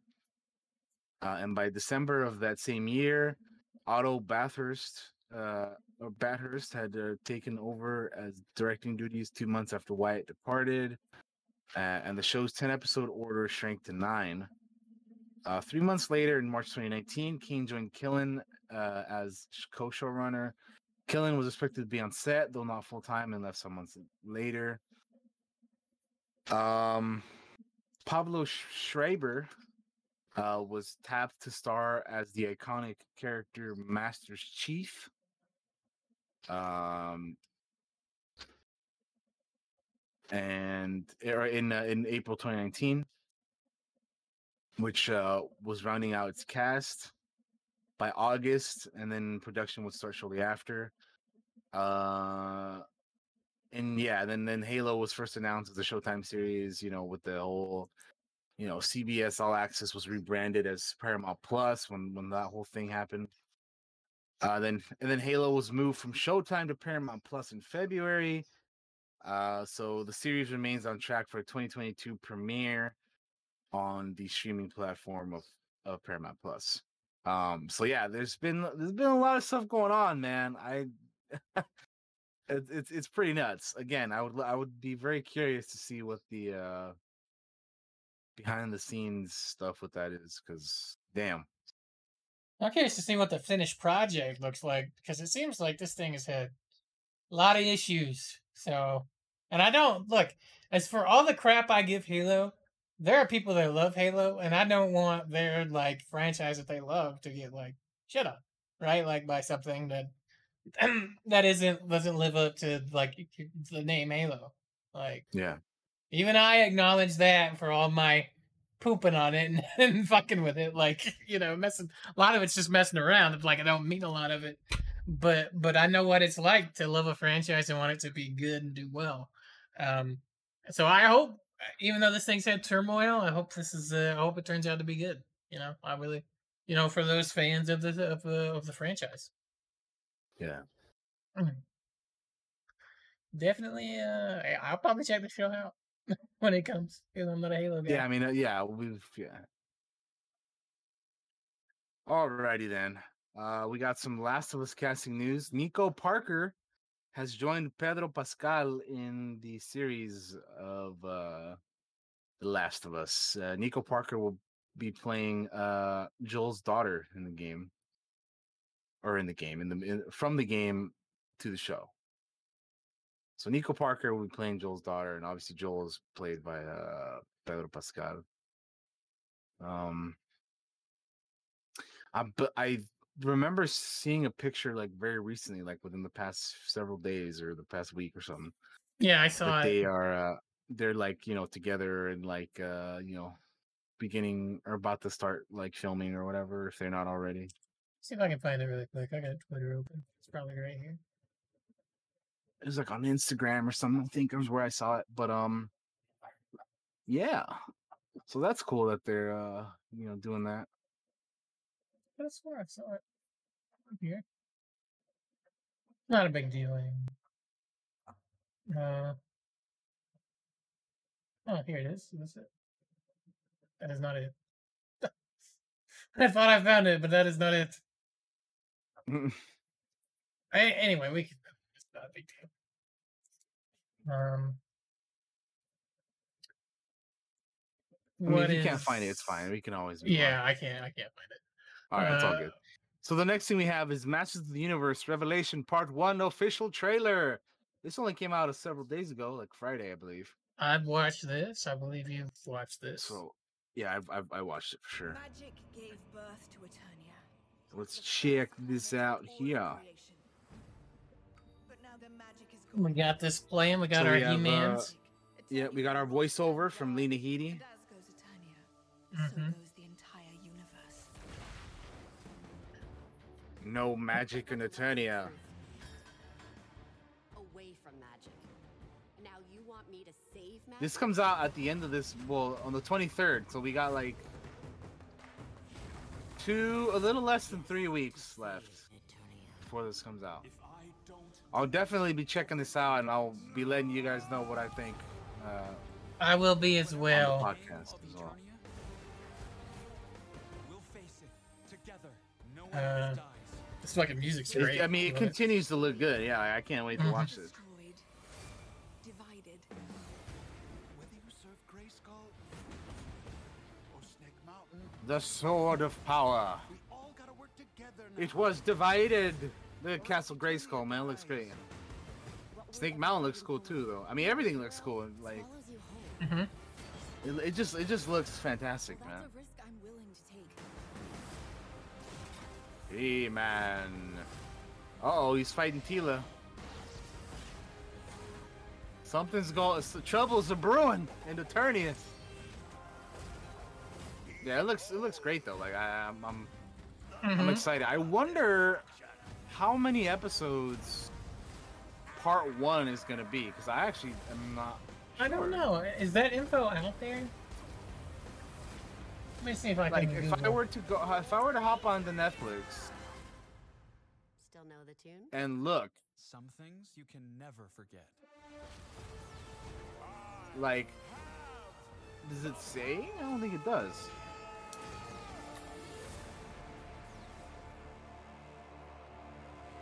The power! The power. That's awesome. July 23rd, two days after my birthday. Hell yeah! So July twenty third, yeah, very exciting. Um, I don't know how many episodes it's gonna be. I don't think it says how many episodes, but either way, I'll be Wait, checking hold up. out. So. This says five episode part one of the series over on Deadline from Hmm. May 13th. So five episodes? Maybe? Okay, interesting. I mean, they're obviously they're doing multiple parts, so like, Yeah. it's fine. That I guess it's fine that it's only five. But um, yeah, I mean, I, I yeah, give it to me. I want to watch it. I'm definitely interested in it. Um, I, I I'm curious to see where they go with it, and I can't. I'm pretty excited. You don't have Uh, to wait too that- long. Like I I was hyped for that music than- too. That music was dope. That played during trailer. Yeah, it was a little less than three weeks, man. We're almost there. Hell yeah, something to watch. About it? Yep, yep, yep. Uh, what else is next? We have. Oh, we have the official first look, uh, or as they call it here, the special look at Star Wars Visions. which is Yes. the new Star Wars a- anime show that they're coming out with. Um, I got it up. We're playing it right now. I already watched this. that will be premiering Uh, in uh coming September. In September. I have seen this also already. It looks great, dude. Like I, a lot of the people at Lucasfilm over the all the different styles the idea of Star Wars expressed in just- that way. all the different styles they're doing here. Like The, the thing I love about this video, and I'm sure you probably agree with me when I say this, Daniel, is like it's awesome hearing the people from Lucasfilm, but what's really exciting is hearing the, the folks doing the actual shows and how mm-hmm. they're like, this this was a dream. I'm getting to work on yeah, Star like, Wars, even, like, like, yeah, exactly. Yeah, yeah, yeah. And their their passion makes me I like, excited, the, I like the one that's like I didn't even know you could do this with Star Wars. right? Like, so Like, when is I when I hear them talk, Star Wars? when I hear them Thanks talk, It makes me waiting for this. excited. He's like, finally. it makes me so excited. And this can you really do that with Star Wars? Like what? That looks cool, man. There are so many genres at play. There's So Yeah, it's exciting. they romantic, ha- they have given us the titles of the episodes that are coming out. And who's doing them? So there's a bunch of different studios. Um, and I'm I honestly like I'm interested to see all of them. Like I, I'm I'm just there's different like genres and concepts and ideas that are going into all of these, and I I'm honestly I'm intrigued by them all, dude. Like they're they're some of them more so than others, obviously, but hmm like I'm just curious what like official Star Wars uh, anime is gonna look like, right? Yeah. And you know we're seeing it here, but like I want to see what like it looks like in the uh, you know when it's fully realized and completed, like the story of it and you know just the visual. I mean the visuals here look great already. The stories, the music, the the action, Yeah, all, and, and, and all, the whole, the whole of it. thing coming together. Yeah. So the one that I'm excited about the most is called The Elder, Uh huh. and uh, it's coming up here. I'll show this one right here. Yeah. This one. The one we're seeing right now, The Elder. That's the one I'm looking forward to the most. Yeah, that Story one of the definitely master looks the interesting. Padawan who made an unknown enemy. That's the one I'm excited for the most. Um, it just looks like so looks so good, dude. Like I can't wait. a Star Wars universe star wars Visions is completely different than everything else in Star Wars storytelling. Audiences will fall in love with it. Uh, so this is September. Is that what you said? September. Fuck, that's that's not that far away. Like it's really No. not. Two months away. September twenty second. Uh, I'm interested in all of them. Uh, the the twins one I think will be interesting. The elder looks really good. Yeah, cool. the twins one look look good. So here's the interesting thing: is that all episodes of Star Wars Visions will be released on Disney Plus September twenty second. Oh, they dropping them all. So they're dropping them all. on Marathon day. Let's do it. yeah, yeah, I'm gonna I'm gonna end up watching them all, obviously. So we Mhm. have the duel from Kamikaze Douga, uh, Geno Studio uh, with La Pinocho, which that one honestly I'm not super like like that's the least exciting one for me because they got like that furry bunny girl thing that I'm like, uh, I don't know about that, bro. Like, wha- like, like why why why you why you bringing furries to Star Wars, my guy? Come on. But uh, I mean, eh, whatever. Like it is what it is. I, I- I'm still gonna check it out and watch it and all that. Um, Tatooine Rhapsody seems interesting. That's like the that's the rock opera one. Uh, I think that'll be pretty neat. Uh, the twins looks good, and the elder, the both of the trigger ones, both of the ones that Trigger's doing, the twins and the elder, those have me pretty hype. Uh, I'm, I'm actually really curious about the Village Bride because that's gonna be like more of a romantic, like uh, what what did they call it exactly in here? They called it something. A uh, there's gonna be more like traditional, like you know, Japanese culture stuff in it, like mountains and you know, the the the style of it will be a little bit more, uh, you know, a little bit more Japanese uh, than we're used to. But yeah, yeah, I'm I'm I'm I'm I'm pretty hyped for that one as well. The the the Village Bride, like I'm curious, you know, very curious about that one. Akakiri and T0-B1 are from Science Saru. The TLB one is the um the Astro Boy looking one, which we saw uh earlier. And then uh, yeah, the Ninth Jedi sounds pretty intriguing too. That one's from Project IG, so or Production IG. My bad. Uh, yeah. So pretty pretty hype. Two months away from that. Uh, finally got the first look of this. Um, I'm I'm I'm here for it, man. I'm I'm I'm, I'm excited. Me the last too. the last thing we have here um is Noah Hawley talking about the Alien TV series. He says uh, it's not a Ripley story. Uh, uh, he also says that Ripley is one of the greatest characters of all time, and I think the story has been told per- pretty perfectly, and I don't want to mess with it. Um, which is what yeah, that's his reasoning as to why not, why why not, you know, why they're not using Ellen Ripley. My bad. hmm Man, I feel like I'm, I'm I feel like I'm messing up a lot today with my words. I'm sorry, everybody. Hey, um, yeah, but shit, that shit happens, bro. You good? Uh, so in a quote from uh, an interview with Vanity Fair, he says the alien stories are always trapped, trapped in a prison, trapped in a spaceship. I thought it would be interesting to open it up a little bit so that the stakes of what happens if you can't contain it are more immediate. Um. So again, he talks about Ripley and how he doesn't want to mess with this her story and all that. Um, but Ripley uh, definitely influenced his vision for the series, which he says, uh, on some level, the story is about inequality. Uh, I don't know which species is worse. At least they don't fuck fuck each other over for a percentage. He said.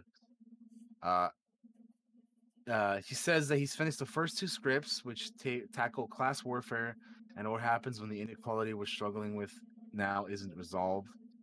Uh, if we as a society can't figure out how to prop each other up and spread well spread the wealth and what's going to happen to us, he teased.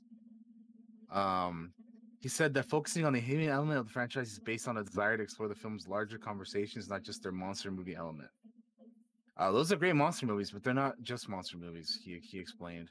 They're about humanity trapped between primordial primordial uh, parasitic past and our artificial intelligence future, and they're both trying to kill us. Uh, here you here you have human beings and they can't go forward and, and they can't go back. So I find it really interesting. Um.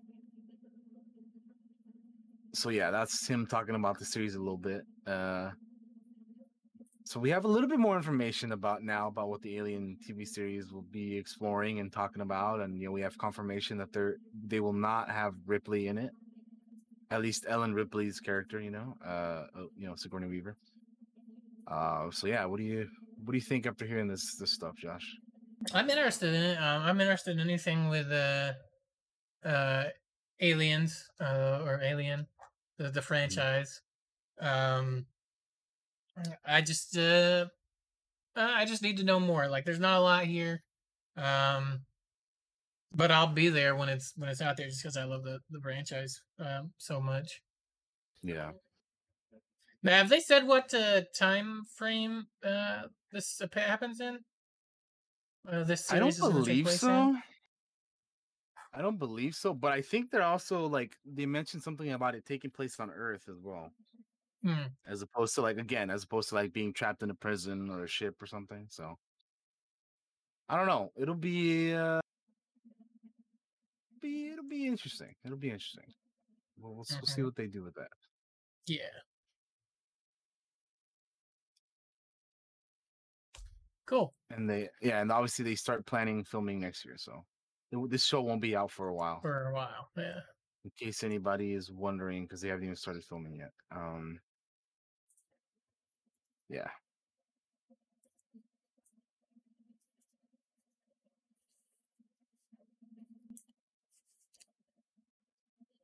Uh, is that the last of the TV news? I believe it is. it We can is mo- yeah we can move on, to the to movie the, news. uh, to the movie news indeed so the first thing I have here is a trailer.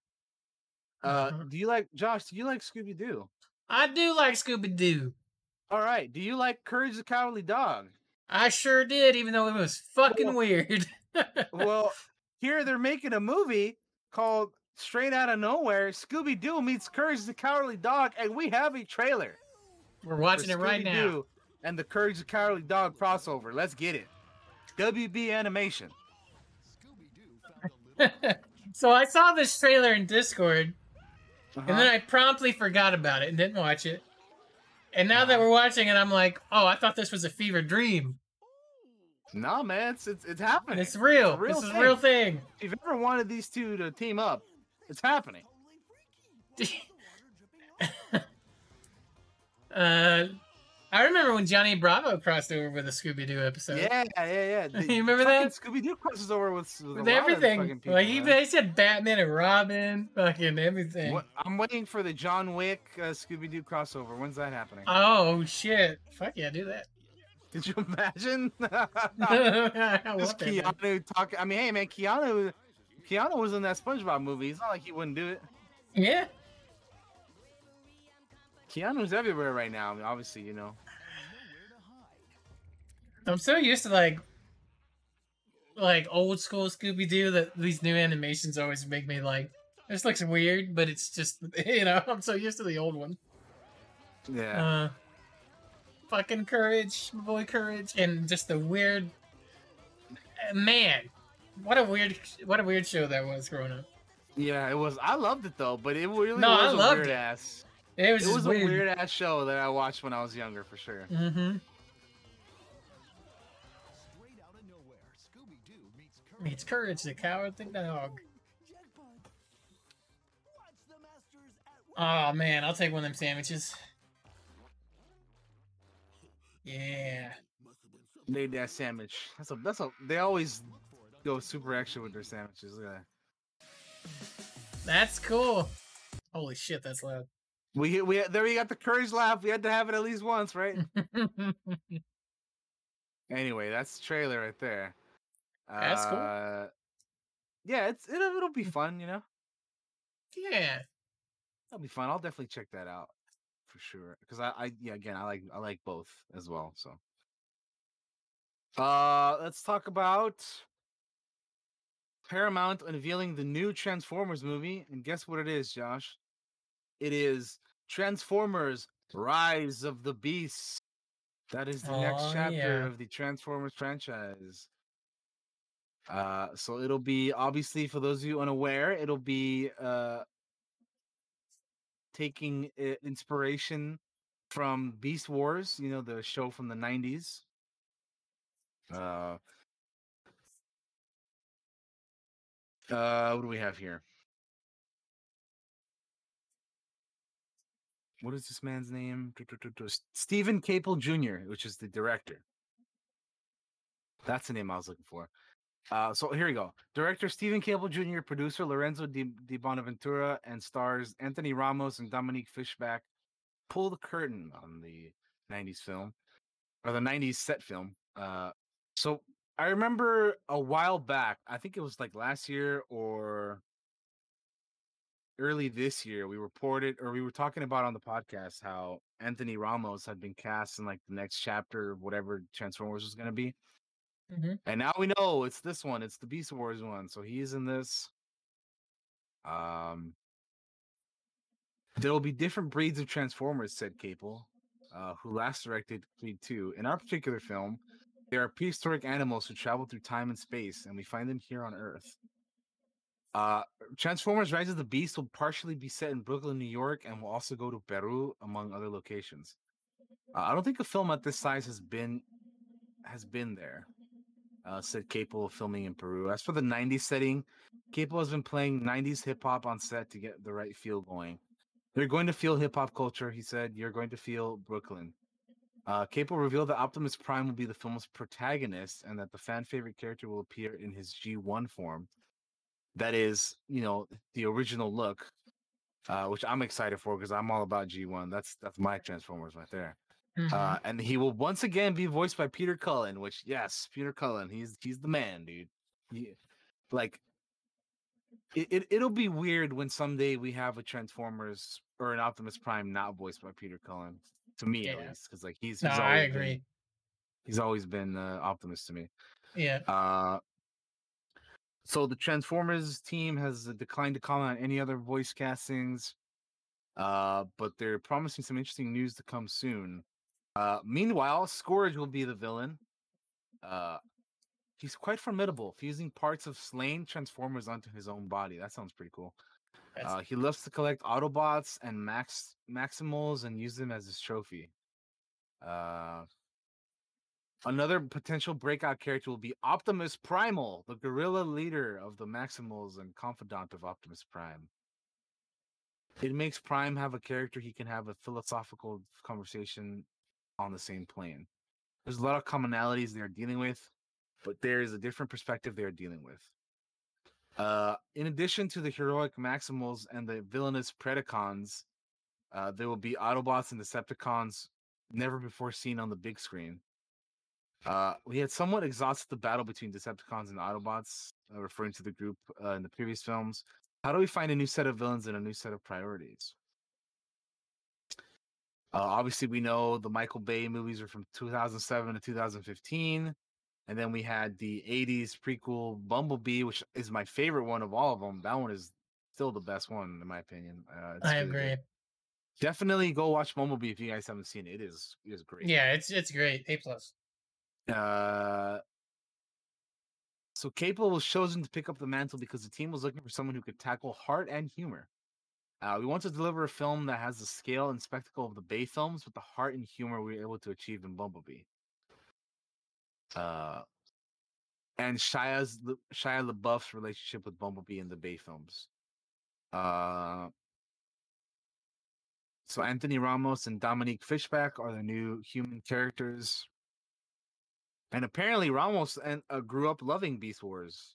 I loved Beast Wars Uh, growing up. It was so good. So I'm I'm pretty hyped for this. Uh, and he'll apparently he'll be playing a character called Noah, a military veteran and electronics whiz. Uh, the one thing I love about Noah is his tenacity and his part and his will to never quit in spite of all the crazy things life is throwing at him, said Ramos. It's amazing to see all this journey when we venture out into the world and meet and the humans meet bots and things start to happen and shit gets real. Uh Fishback, meanwhile, on the other hand, did not grow up a Transformers fan, but she but she did grow up on Even Stevens, the Disney comedy starring LaBeouf. So she wanted to watch. So she watched with interest as the actor went to uh, headline the new movie. Uh, she described her character as intelli- as an intelligent artifact researcher. Uh, she works at the museum trying to get a leg up, and her boss keeps taking credit for the work that she's done. Um, so yeah, they are looking at previs and concept art, and the fans are, they say that the fans are going to go crazy. Um, the film is set to debut June 24th, 2022, so summer next year.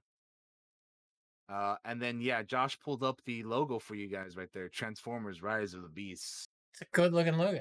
Yeah, there it like is. There you go. It is a good looking logo. I, I like the I like the the way it looks and the colors. It's simple. Colors look good. It looks like it's a good logo. It's a solid logo. So yeah, there you go. There's some info on uh, the next Transformers movie. I'm I'm about it. I love Transformers. I loved Beast Wars growing up.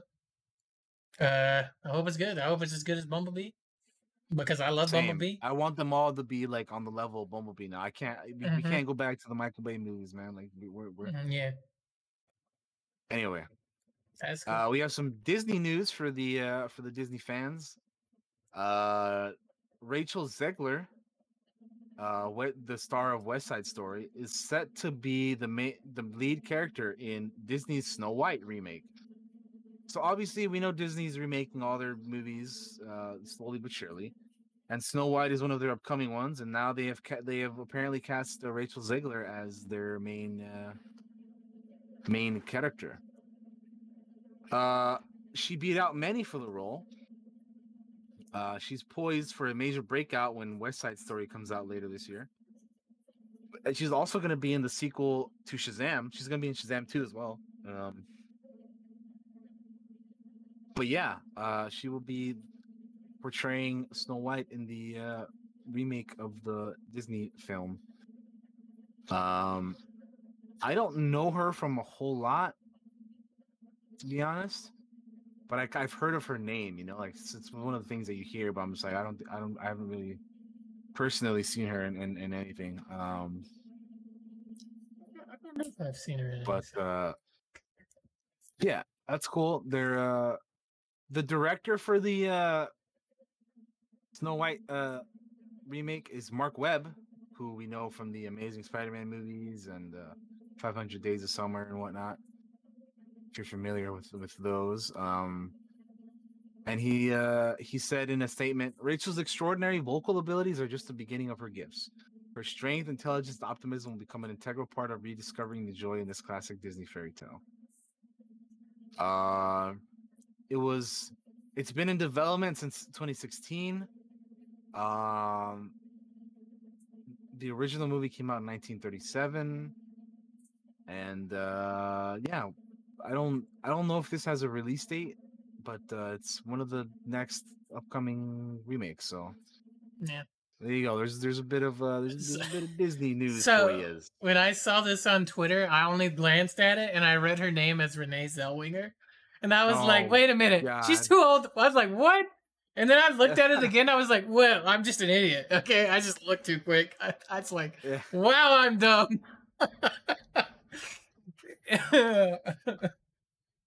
Uh, oh man, that's funny. But that's that's cool, man. I'm uh, you know apparently she's not she's like not in a lot like the west side story she's she's like thing, she's so. pretty new yeah she's like pretty yeah west side story is gonna be her like breakout thing because i know a lot of people are looking forward to that she must be she must got some chops though because throw her in there in snow white man that's pretty pretty big. yeah i mean they're she's gonna she's got some stuff coming up again west side story shazam 2 Snow White. Like these are all these are all pretty big projects she's in. So that's cool. Anyway, uh, moving on from that, we have some new the Suicide Squad things. We have a poster and a trailer. Yeah, the poster is so big that it's taking a minute to load here, you guys, are I would have had it up already. So they're so the poster says they're dying to save the world. A James Gunn film, The Suicide Squad, in theaters on IMAX or HBO Max on August 6th. Dolby Cinema Film for IMAX. Get DC Comics at comic shops. Read this. Read DC Digital Comics at DC and Universe Infinite. Um. So yeah, here we go. We have from left to right all of the squad. I think. I think that's everybody. Yeah, I think so. Pretty sure. Yeah, you got uh got them all right there. Look at that. Even Weasel's in the back there. That's so many characters, dude. Some of these are gonna die. Like you just you just know. Maybe there's a twist, Daniel. They'll all live to the end. dude. I don't know Look how. at John so- Cena. Look at John Cena here. fuck- Look at this fucking shit. Yeah, fucking. Jesus. Wait, where is he? I can't see him, Josh.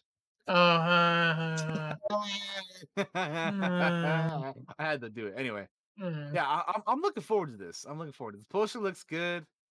Uh, yeah, we should throw up the trailer for. Uh, Yeah, let's do that. Let me swap out here. So it's the it's the HBO Max official Rain trailer for. I haven't uh, watched this yet, by the way, so it'll be a first. Oh, for me. nice. So you guys will get Josh's first reaction from this then. Swap over to YouTube. Here we go. You got your boy Bloodshot here Robert Dubois. in the opening scene. Robert Putting Downey. Superman in the ICU with a kryptonite bullet. Oh, damn. We'll see. My court date is coming up. And Miss Waller said maybe you could help me out. So apparently he put uh he put a kryptonite bullet in Superman. Yeah, man, that's that's pretty. Which is that's a pretty thing dope. from the comics, if I'm not mistaken. Mission went more important than you could possibly imagine. Are you in or out? Good. Let's meet your team. It's okay, I'm not okay. Each member is chosen for his or her own completely unique set of abilities. I need to feel the raindrops on There they are. the squad. Good to know. There's your boy John Cena. Is this thing a dog? Kind of dog do you think it is, mate? Harley looks great, man. Like her, like just the, uh, every outfit that they've been giving her throughout all these movies, like it's cool. He's a weasel. He's harmless. I mean, he's not harmless. He's killed 27 children, but you know. He's killed 27 children. Oh shit. Your mission is to destroy every trace. Yeah, he's killed 27 children, man. He's harmless. Project Starfish. Any questions? Starfish is a slang term for a butthole. Think there's any connection? Project Starfish. Dear God, Cena. Yep. His character's gonna be saying a lot of weird shit like that. We know this because uh, it was in the other trailer too. Talking about dicks and shit. Remember? Fucking polka dot man.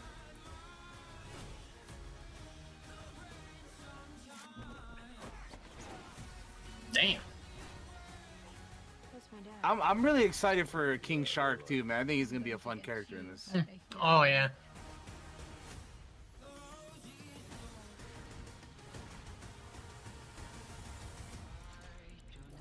Looks fucking fun to me. I'm in. Let's do it. Oh yeah.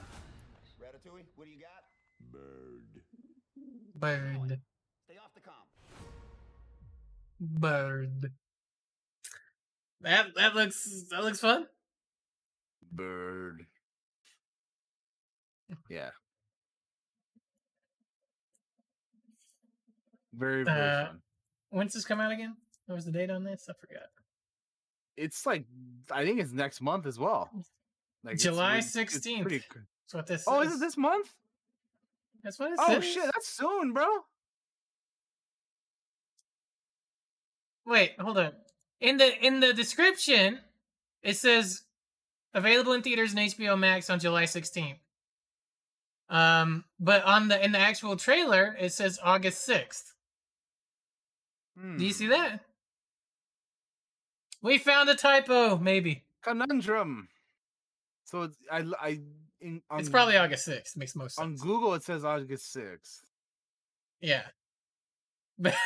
Yeah, but if you look at the YouTube, it actually says, it says July yeah, I see it. I see it in the, the description. Yeah, it says very. Yeah, so it's it's definitely August 6th then. If they put it in the trailer, it's got to be that. I mean, shit. If it's if it comes out July sixteenth, I mean, that'd be that'd be something, dude. Just just so you guys watching know I'm not like full of shit. I want you to see it. And it's right No, here. it's it's there. If you go if you go look at the video, you can see it that it's there.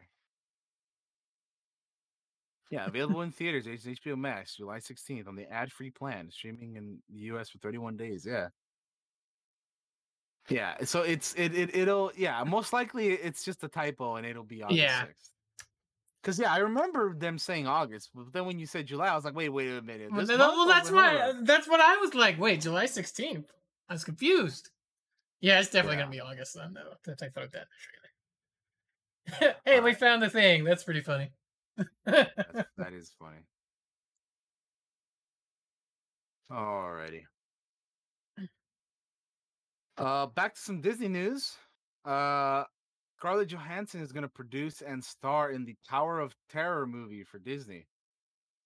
Uh, so we know that there have been plenty of other uh movies that Disney has tried to do uh in regards to their rides and stuff. Like we have Pirates of the Caribbean, which I like.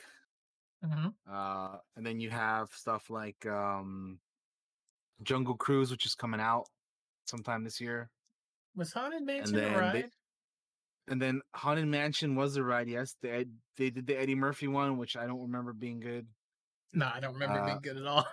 And then uh they've done like Tomorrowland, which is not really a ride, but it's like an area in Disney. Uh, You know what's funny is I Uh, thought Tower of Terror was already a movie. Apparently, it's not. No, no, yeah, it hasn't been, know, but it hasn't been one yet. But they're they're working on one now. Uh, with ScarJo. I mean, the thing with these ride, the when they movies that they base off the rides is either it's gonna be good or it's gonna be bad. You know? Yeah, right. Like, Like- it's 50-50 shot. Yeah, like Pirates of the Caribbean, fantastic. Probably the best one they've done, in my opinion. Mhm. Tomorrowland was was bad. I watched it. Um, the the the one we mentioned, the Eddie the Eddie Murphy movie, uh, Haunted Mansion, Ter- bad. You know what I terrible. mean? Like, terrible. so uh, you know, maybe this one will be good. We'll see. It just depends on how they do it. You know, we we will see. But uh, yeah, ScarJo is producing and starring in the movie. Um, Josh Cooley from Toy Story 4 and Inside Out is currently writing the script. Uh, plot details are under wraps, of course, because it's very early on. Um, but yeah, you know, Tower of Terror features like the it has like a narrator, like that's like Twilight Zone esque, you know, and like you know, it's very of, of that vein of that kind of that kind of stuff. So, uh, and then yeah, oh, then yeah, I mentioned Jungle Cruise. That's coming out sometime this year. I hope I hope that's good because that reminds me of Pirates and the Mummy and you know this other Mhm. stuff combined. But uh, yeah, we'll see. We'll see. Uh, I'm hope I'm always hoping for good things, but uh, you know, time will tell. Anyway, um, moving on. Uh, we have a trailer for Marvel Studios' Shang-Chi and the Legend of the Ten Rings. Oh hell yeah! official trailer. Have you seen this? You have. I right? did. think you I did watch this. Yes. Okay, yeah, I've seen it as well. Let's open that up. YouTube and play. Throughout my life, Um, the Ten Rings gave our family power. It I am, continues to uh, look good in my opinion. yeah, I am. I'm excited. We wanted them to be I, I'm yeah. It looks looks pretty great. feel strong enough to carry. I'm excited to learn about a hero that I, I know nothing about. Yeah, I, I know Um, like almost nothing about Shang Chi, and I'm excited. But they've to sold learn me more on it. the Ten Rings and all that too. They've sold me on it with these trailers already. Like, I don't need to see any more than what I've seen. I'm in. I want to see this movie. Yeah, I'm ready to see the real Mandarin as well. Mm-hmm. Um, and yeah, the mar- all the martial arts stuff looks cool. Oh yeah. There's I'm, certain uh, characters in this trailer that I was like, okay, all Mhm. right, I see what you're doing here. I'm hyped for that. We'll get to that when we get to that though. But uh, Yeah. yeah, man, yeah, dude. Like I, I'm for it. This comes out in September. Uh, also very soon. I'm gonna I'm gonna see this one in theaters, man. I'm gonna see Black Widow in theaters too. I'm fully vaxxed. I'm ready to go back into the movies. I haven't been in like a years now. Yeah, this is a solid trailer, dude. I like the I like the music choice and that is what they show and everything. It's it works for me. Works for me. Mm-hmm. Look at all that water. My son, you can't run from your past. These like big old creatures and shit. Like damn, dude. fucking dragon. The rings, dude. Oh, that shit looks so dope. The I'm dragon, in. dude. Like what? I get like Mortal Kombat vibes out of this too, you know. Yeah. Right here at the end, look who it is, dude. That looks like the. Oh, well, we know it's the Abomination for sure, but it looks like he's fighting Wong, dude. And I'm like, yo, Mhm. that's so cool, dude. Yep. Look at that. The Abomination versus Wong, dude. Like that is that is sick, man. I can't wait I'm to in. see that. Yeah, definitely. Exciting. That is so cool, man. I that's gonna be great, man.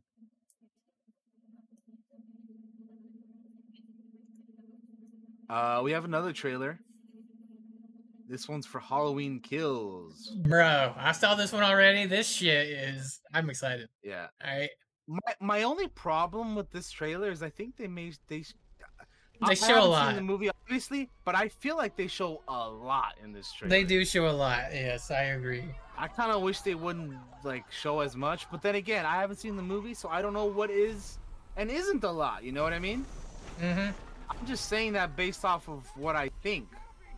But because this is a two minute thirty trailer, and it looks like they show a, like a lot. It's a lot. beefy trailer. That's a lot of trailer. It is two minutes. They show a lot of interesting kills in this as well. Yeah, they show a fuckload of kills. Which I'm like, like really, like they're, like I don't know. Again, I just I just feel like they're overdoing it a bit, but we'll we'll see, Mhm. dude. I don't know.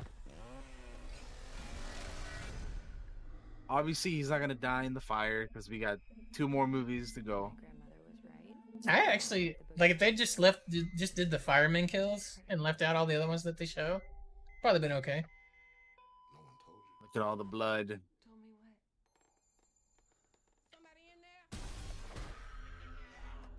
I I grew Oh, up watching yeah. these movies. I was obsessed with the every Halloween. I mean, it'd be the marathons on AMC, and you just sit there and watch them.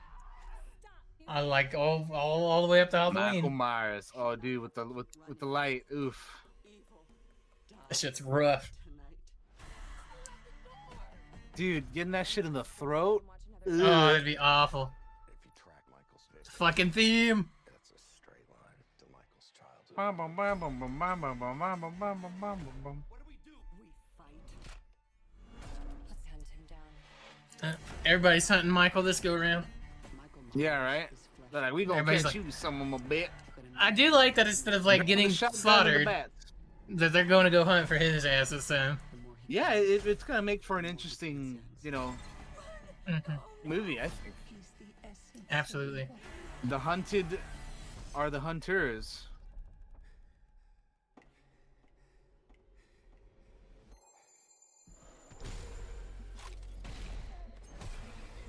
This shit. There's a certain point where I'm coming for you, Michael. Do, do, do, do. Fuck me, that's that's good. That's good shit. yeah, like when when the when she takes off his mask and he's like, "Come and get it," like, damn. Like, come get it. Yeah, that's I'm I'm I'm excited. I kind of want to see that in theaters, but I don't have anybody come with me, so I probably won't. oh, dude, just you'll you'll have everybody in the theaters with you, man. Come but on. no, fuck that. I'm not watching that movie by myself. Oh, Uh. That's funny. Um, what do we have? Oh, th- this next news may not be your favorite, but uh, it's news still.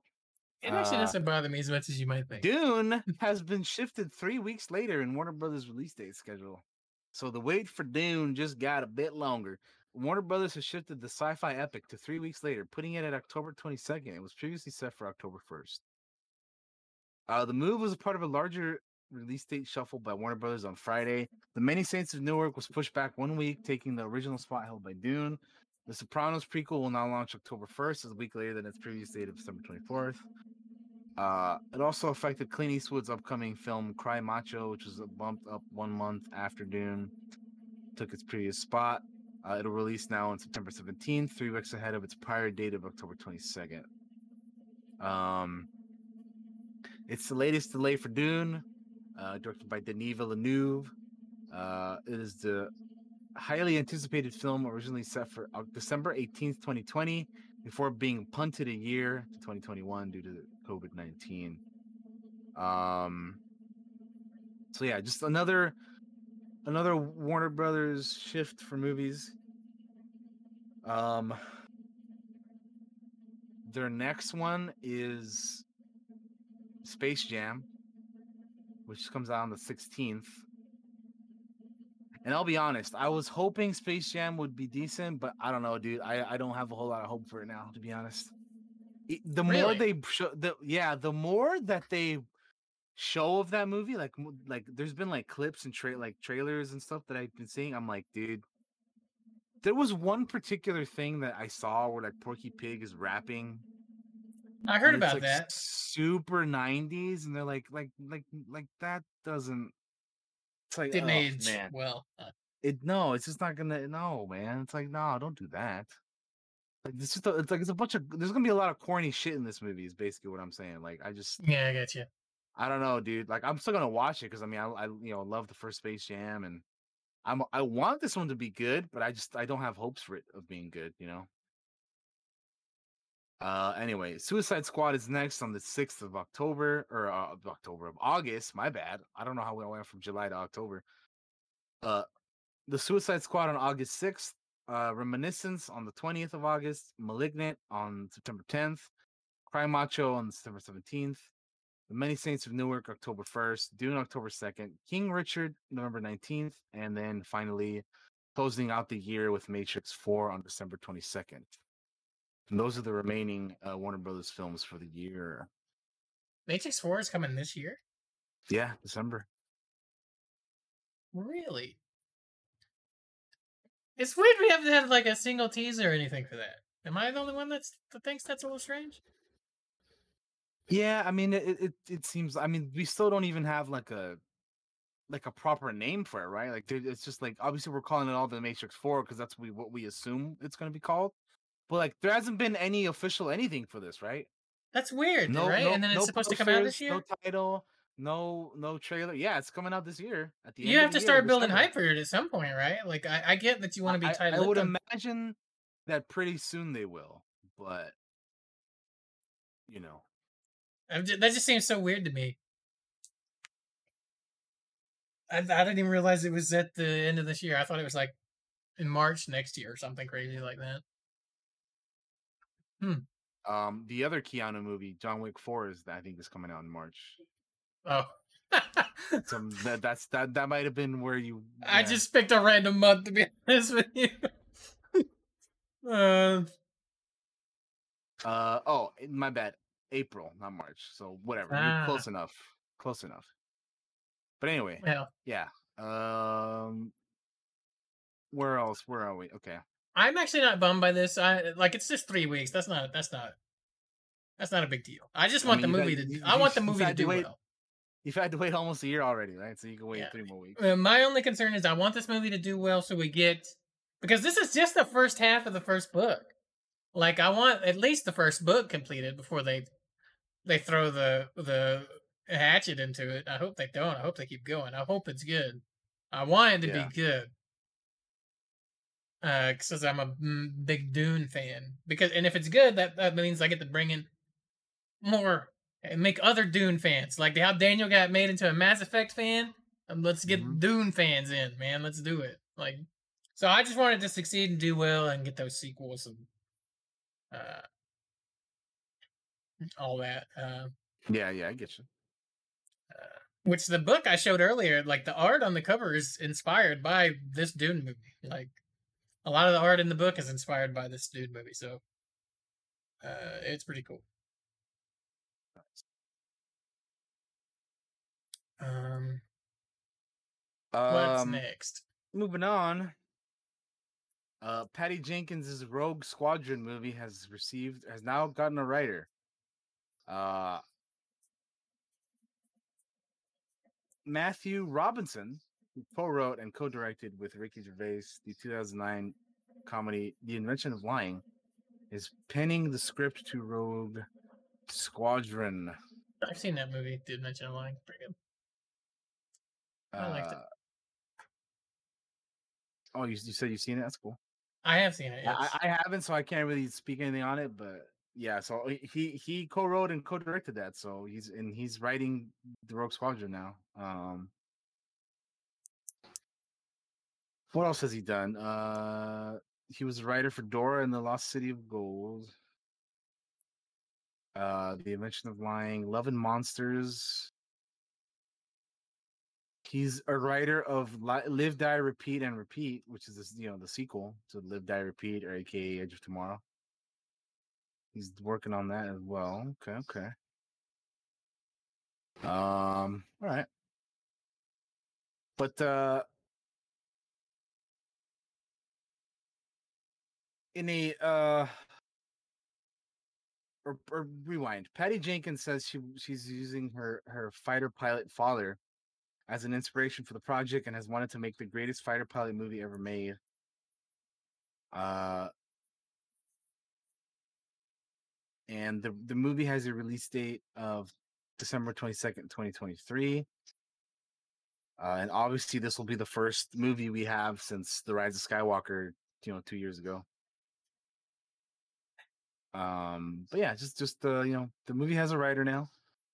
Uh which is cool. I mean, it, al- it, it always I always like to report or I always like to talk about these things uh you know, if they're going well or or, or Mhm. bad because I mean, it's you know, like obviously some of the other movies we, we talked about how, you know, or like for example, we were talking about today the Halo show, how it's been like in hell like for years, right? Like Yeah. it's always good when like you know here's the rogue squadron movie and it's getting a direct you know getting a writer better i'd rather hear that than like you know there's behind the scenes trouble like there was with some other stuff you know so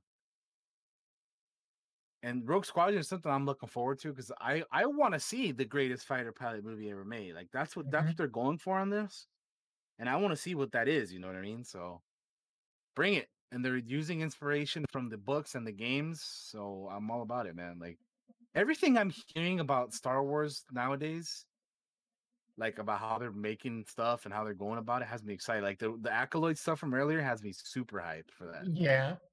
just everything that they're i feel like they're learning from the sequels which is something that you want them to do uh which some- it's some definitely something i wanted them to do you know like e- like even if you're a fan of the sequels you have to admit that like those movies were not maximized the way they didn't they didn't fill out the potential they could have had you know or that they did had rather.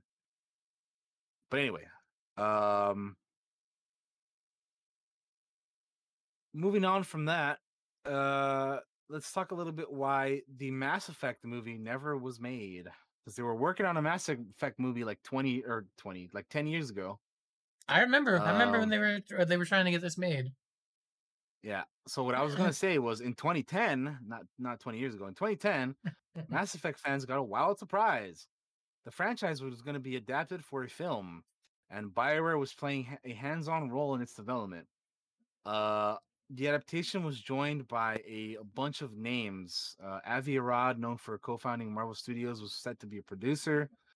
Legendary Pictures and Warner Brothers are financing the film, and several of Bioware's own uh, staff would be deeply involved. Um, sadly, that's all that ever you know was heard about it, and the Mhm. project is dead in the water. Uh, in in a new interview with Business Insider, Mac Walters, director of Mass Effect Legendary Edition, confirmed that the Mass Effect film project has been abandoned by the team at Legendary. It felt like we were always fighting the IP, Walter said of the project. What story are we going to tell in 90 to 120 minutes? Are we going to do it justice? It was all those concerns that ultimately led to the script being reworked and canceled. Uh, and then obviously, you know, anybody who's played these games know that you can't really simplify them down to two hours, right? Like, yeah, there's- no, there's that'd lot be to go on in so hard. You go to so many different planets just in the first game, just for the main story. So That's even if you ignore all the Oh, side shit. Stuff like this is usually better to be made into a TV show. Like I would rather. And I agree with that. show. Yeah, because like I'd when you when you of do like a one and done movie there's so much that gets erased from you know the the games it's like it's it's impossible to like crunch down a massive game into like a two hour movie it's just not possible Like, you can't make it if make it a tv show i think that's also another reason why like video game movies have been pretty unsuccessful. Mhm. is that most of them are just better off as tv shows Another thing with No, Mass which is Effect is just uh sorry, just to look at the giant roster of characters. You know, yeah like you lock yourself into two hours with those like Shepard and probably two characters at most there that they're going to show off, and one of them the love interest. Yeah Uh, continue you your thought. I didn't mean to interrupt you. I apologize. No, no, I was just gonna say like, uh, not that like there there aren't uh, games that could work as as movies, but I think most of them work better probably as or, or would work better as TV shows. Mhm. Um, and I think like what you were saying about the companions, they could probably have like a uh, like a good number of them, but they're not gonna be as like prominent as they were in in the games because like. Mhm. It's a lot They're of gonna- characters to give like story and agency to. You know what I mean? If they were Like, doing it's just- that, if they were doing that in the movie, they would take the most popular characters. So you'd see Wrex, you'd see Garrus, you'd see Liara, and then like the rest of them would be like relegated just to the background. Like, Yeah, they, they Most would likely. not be as as prominent for sure. yeah. Yeah. Uh, what else is about this here, Daniel? Is there more to this that we're um. Concerns on this reboot canceled? Uh, yeah, it was apparently going through several changes before it was shelved, including becoming an episodic TV series. There you go. But uh, despite Walters and Legendary itself value seeing value in, transi- in the transition towards TV, the project still fell through. Uh, it never picked up again after that. Uh, not for lack of trying, Walters told Business Insider. However, it doesn't mean all hope is lost. Uh, in the meantime, it seems like Legendary Pictures has cooled off on the idea of adapting the story but it's but Walters believes it's only a matter of time before uh, other interested parties come calling.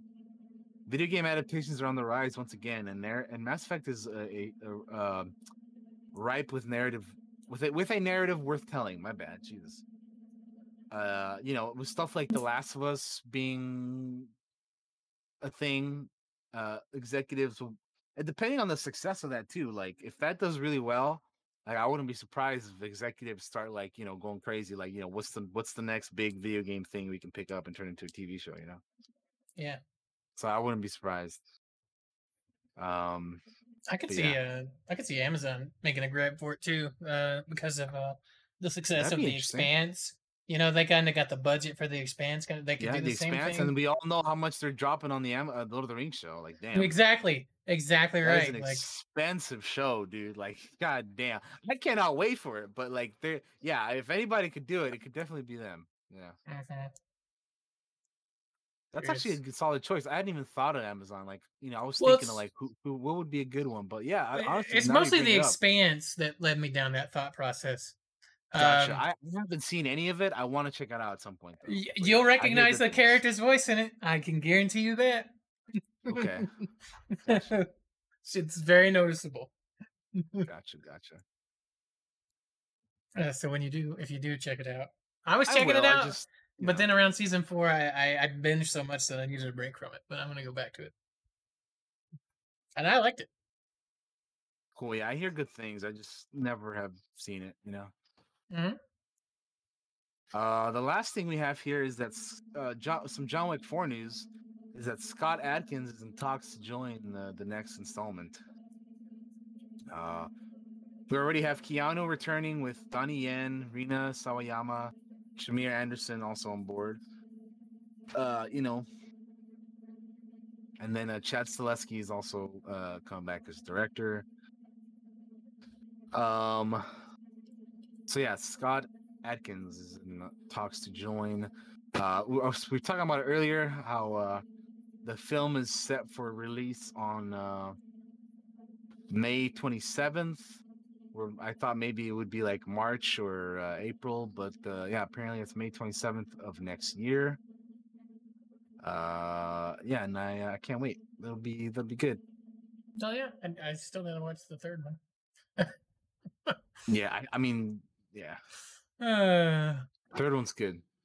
But yeah, that'll that'll do it for our uh for for our, our news for the day. I got I got one thing, Daniel. One thing, and it, it's uh, and, it, and it. it broke. It broke while we were doing news. It's a, it's a downer. one, oh though. shit!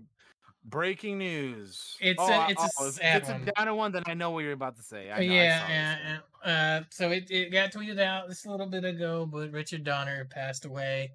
Um, Yeah. direct. He was 91 years old. Director of Superman, Lethal Weapon, The Goonies. Uh, 91 is a hell of a long life. Uh, I know Daniel life, has- yeah. loved Superman. I loved. Oh, I, lo- I Uh, love I love Superman. Yeah. I love Superman. I love I loved the Goonies. It was my grandmother's before she passed away. Uh, one of her favorite movies. Um, and I I grew up watching you know fucking Lethal Weapon too. So uh, like like uh, yeah.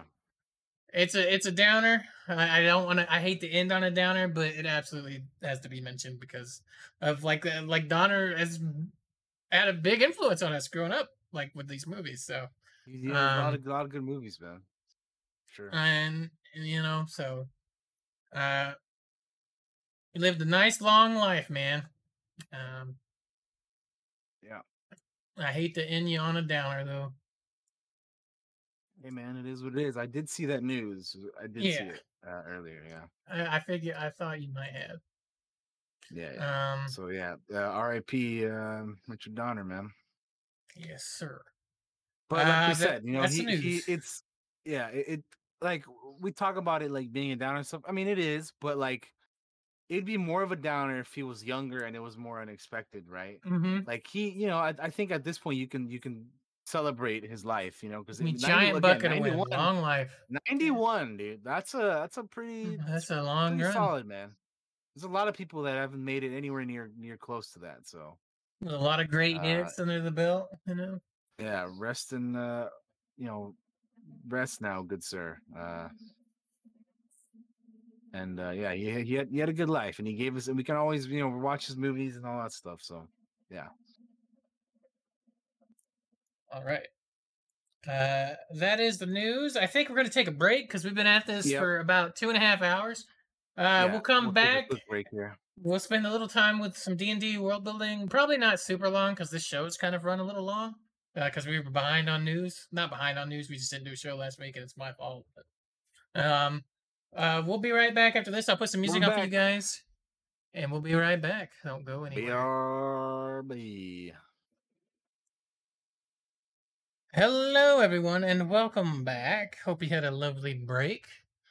Um, uh, we're gonna move into the second part of our show here, which is some more D and D world building.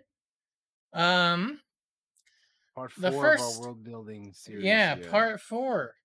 Um, I think we're gonna build a quest. I think that's what's gonna happen. But first, Okay. l- let's kind of recap uh what happened last time we did this because we made bad guys using an awesome tool that I have here somewhere. Uh, an awesome book that I purchased. Let me see if I can find it real quick. I I own a lot of D and D stuff, guys, and that is no joke. A lot. Um. So it might take me a second to find it. Nope, that is not what I'm looking for.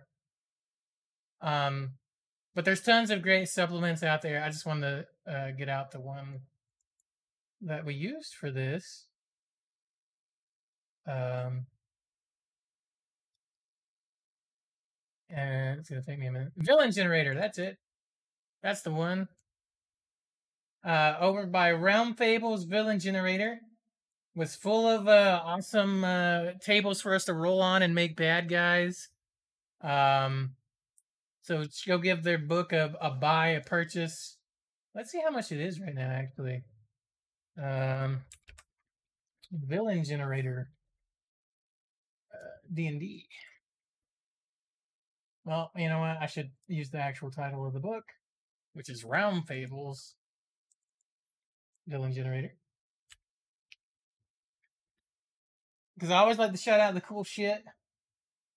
Right, right. You can get this. You can get this over on DriveThruRPG right now for two ninety nine.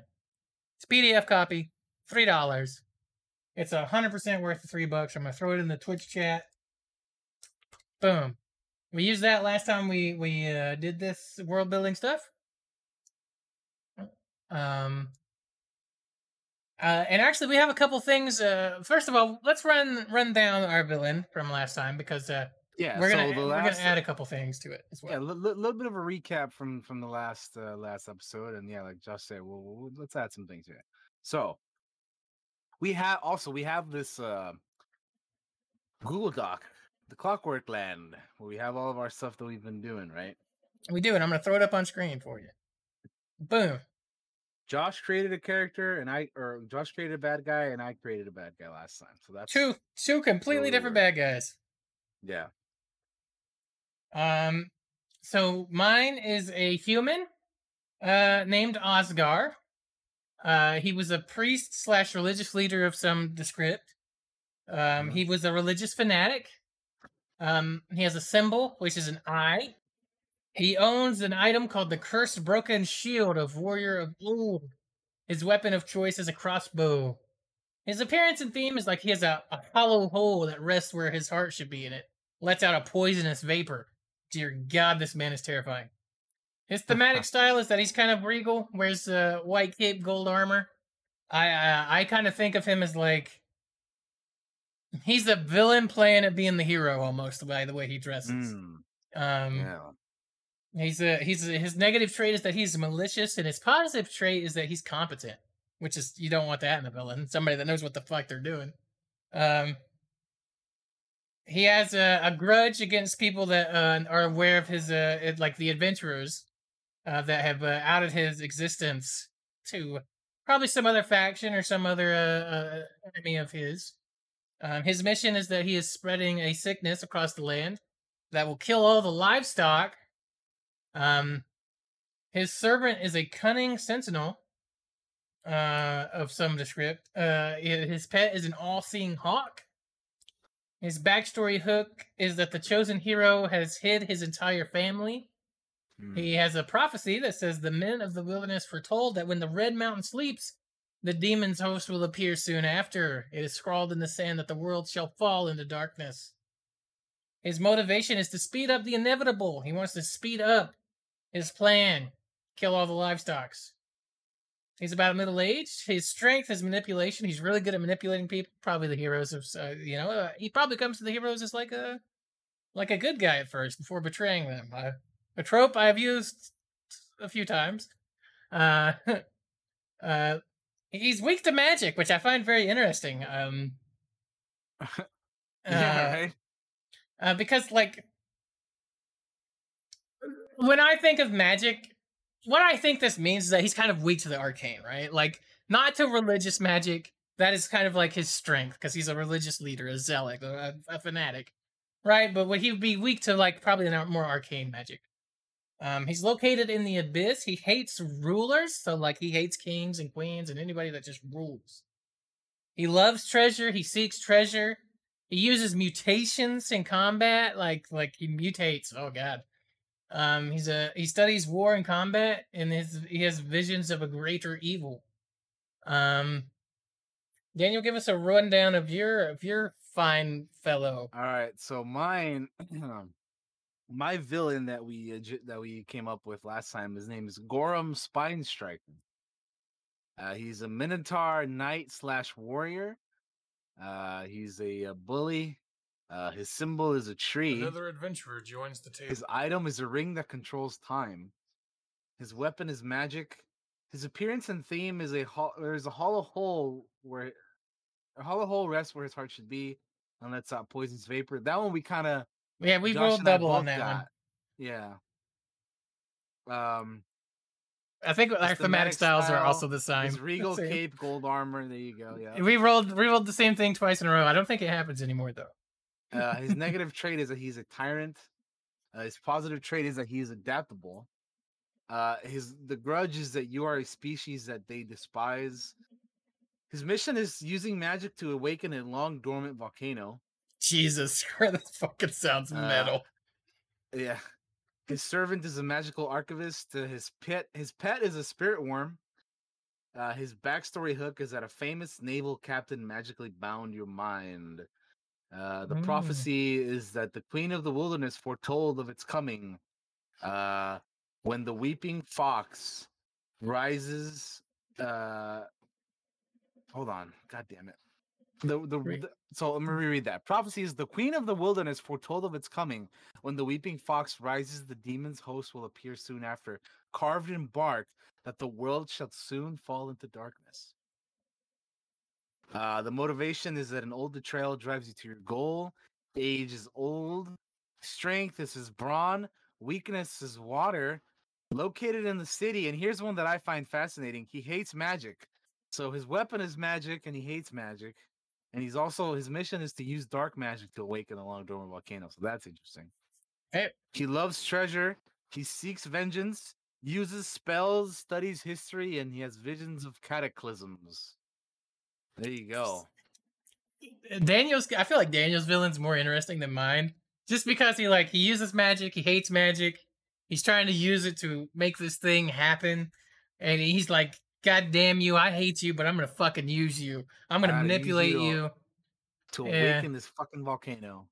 Um. Yeah. So so I I wrote in here randomly generate title and weapon next cantina. We're gonna do that right now. I have the I have some PDFs open, so we're gonna add a few Excellent. things. Daniel, get your D100 ready. I need to open. We'll do titles first. Uh, let me All open right. my title page. I got my title page open. We'll start with you, Daniel. Give me a roll and let me know what you got. All right. How many rolls you need? Just one? Just one, just one D100 roll. One D one hundred. All right. Uh, sixty-six. 66. Oh my god, this name fits him. Your title is the Unyielding Anvil, No. bruh. So here's the thing that I want to talk about for just a second while we're world building and, and talking about uh just D&D and tabletop in general.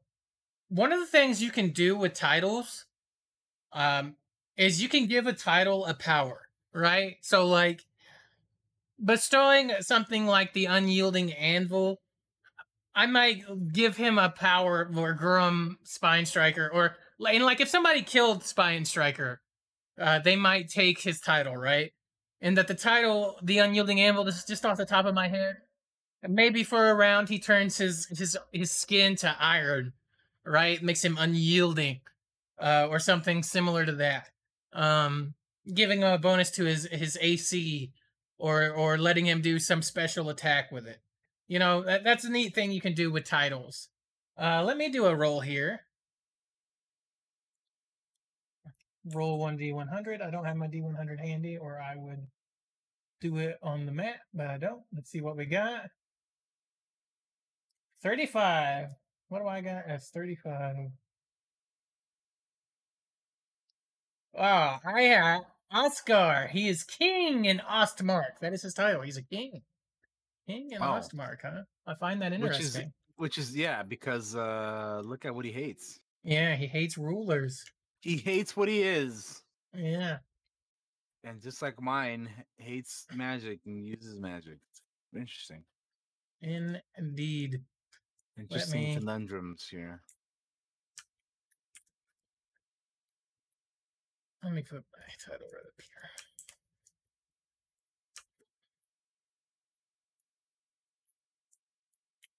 Oh god, I didn't mean that to be bold.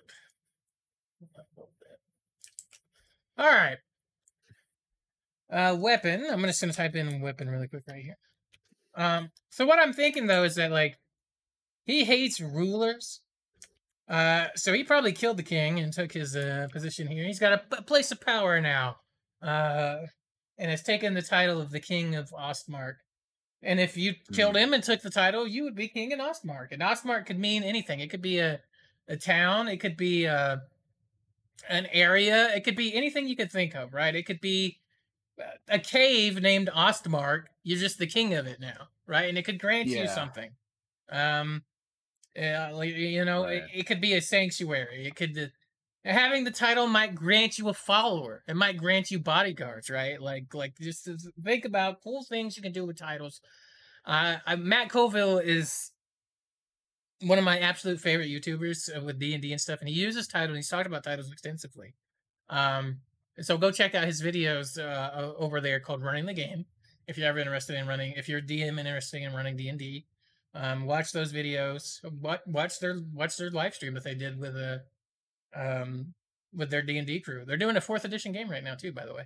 Um, but titles are an interesting thing that you could give not just your bad guys but your players. Let them claim titles. Give them little special abilities with it. Um, uh, nothing that'll break the game, but something that'll make them feel special, make them want to go for one, right? Especially monks. Monks have tons of cool titles. Master of Ravens would be a cool title for a monk. Uh, uh, the the Viper Striker would be a cool uh, uh title for for for monks. So, you know, something like that. Um, it's little, but it could mean a lot to a player.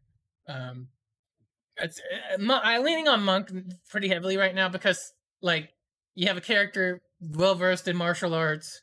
Uh, they could beat the villain and just you know maybe the villain is covered in like tattoos of vipers or, or ravens and when they beat this master of the raven or viper striker or whatever they would absorb these tattoos and they would become the new uh that new uh personification of that of that title um so just something cool to think about um uh right there now we're gonna do a weapon uh, for our, our guys. They have weapons, but we want to give them a cool name for their weapon. Um, I have a title for that. I mean, a, a title for that, a book for that. Okay. Um, the, the the list that I have here, by the way, I bought these on Etsy. Um, you can find them in there. Just look for D100 tables. They was really cheap. Cheap. They have a. We love rolling on tables. It is a lot of fun to add that randomness um, to it. And uh, I have a few. We're gonna do a few different rolls here, but we're gonna do one at a time. Um, and let us get to uh, names. Where's the names at?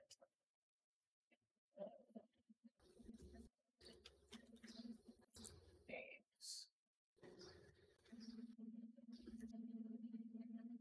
Do I want weapon names or sword names? That's weapon runes. That is not what I want. That I do want.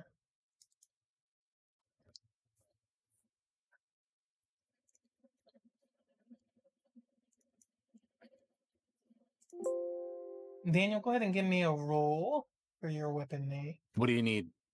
Just a D100. Just Okay. one. Know what you get. Uh, 91. 91.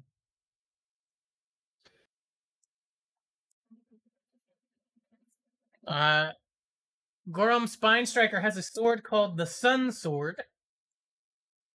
Um, let's figure out the Sun Sword's history.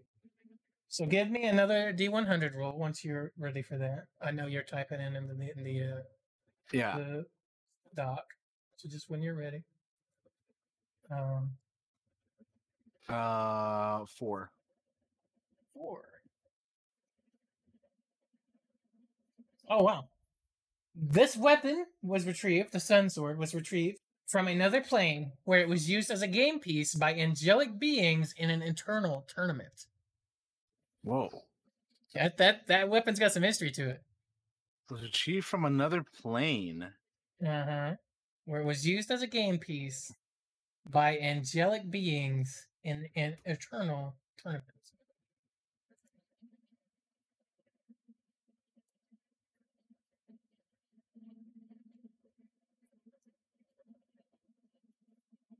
That sounds crazy. That's that sounds that sounds nutty as fuck, actually. Nutty, nutty as shit, yeah. um, and it has a weapon rune on it. So give me a D100 and let's see what rune you get. And this will give you like a little magical ability on your weapon. Give it, make it a little bit more unique.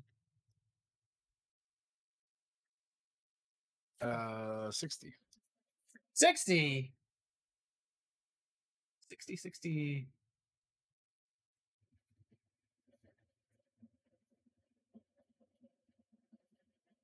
Rune of Eminence? Eminence? The wielder may cast Misty Step once per day. With the proper material components, the wielder may also cast Plane Shift once per day. So that is pretty dope. Um, Eminence is spelled like this, Daniel, by the way. No, you got it. That's exactly how it's uh, I think. Yeah. Uh, the wielder may cast Misty Step once per day, and with the proper material components, they may cast Plane Shift once per day. That that really kind of uh, grabs that sun sword. Like it was in another plane, and they got plane shifted to you somehow by accident or something. You know, that's pretty cool. Mhm. All right, let's roll my weapon for Oscar, our King of Ostmark. That wow! I just realized that Ostmark and Osgar, those names kind of go together. Yeah, they do. All right, let's see what we got here. I rolled a 63. I hope I get something really ridiculous. No, I get something cool. God damn it! Uh, I have a weapon named Icebane. Icebane. Nobody cared who I was before I was in the ice. Icebane. Uh, that's pretty cool, actually. Fuck. Um. Uh, let's see here. Uh, another D100 for me for the weapon history. 59, huh? 59. Let's see here. 59. 59.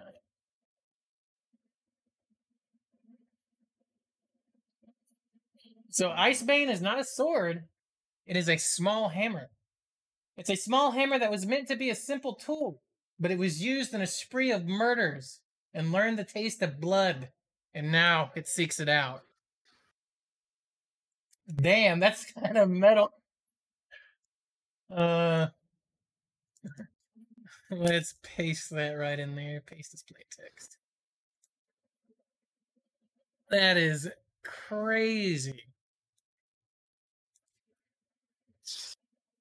Fucking bloodthirsty weapon, dude. Damn. Bloodthirsty hammer that he carries around with him. That's nuts, man.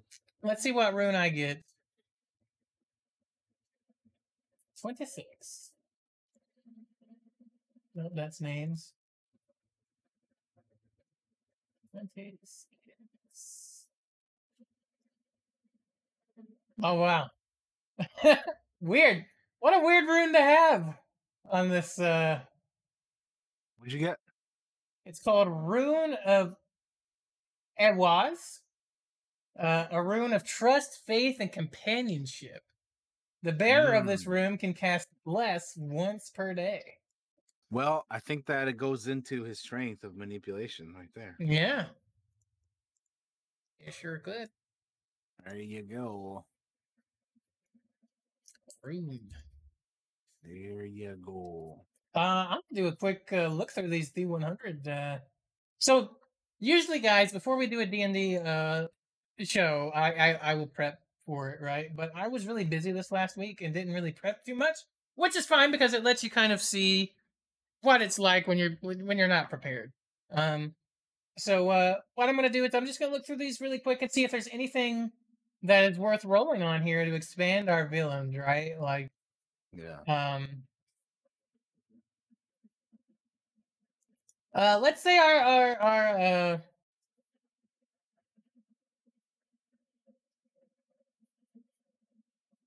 let's pick like a let's roll on like an agent agent table like a, a underling kind of deal. Um you know a guy like your second hand man kind of deal right? Um so- not not necessarily like somebody that's gonna kill or anything like that for you but might be a spy or something and it's just completely random it could be a I was shopkeeper here, like, uh, okay. we have a servant yes Yeah, it's, Um, I was looking at the servant and the magical archivist, but you say you're Mhm. going for something else. Okay. But yeah, something like an agent, like somebody that's out there doing things for you. Uh, Yeah. when I think of a servant, it's somebody that stays close and like kind of defends you. Yeah. This would be like a guy. This would be like a guy like the party would fight almost before they'd fight you, kind of deal. Yeah. Okay. So agent. So you just roll a D one hundred. I think all of this, all these lists are D one hundreds. Um, no, some of them, Alright. some of them are D fifty eight. An agent of evil. All right. Here we go. Let's let's do it. Uh, eighty-four. Eighty four.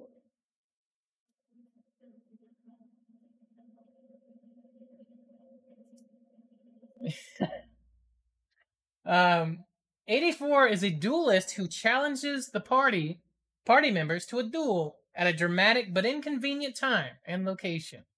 But he never shows up until hours later. What? Yeah. Think about it. Think about it.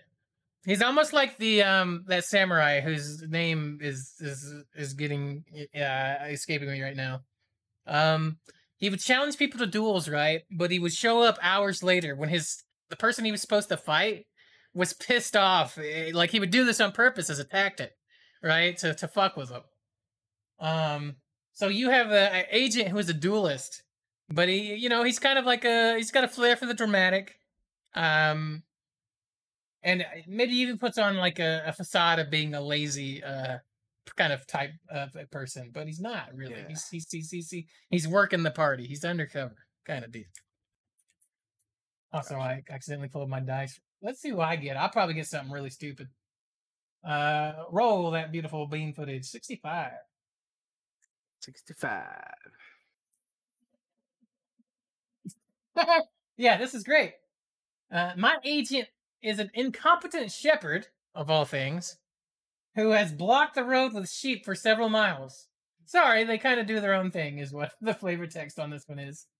Um, My name is Uh, Commander Shepard, and this is my dog. I'd actually probably have to work on something for this agent because he's a little, he's a little weird.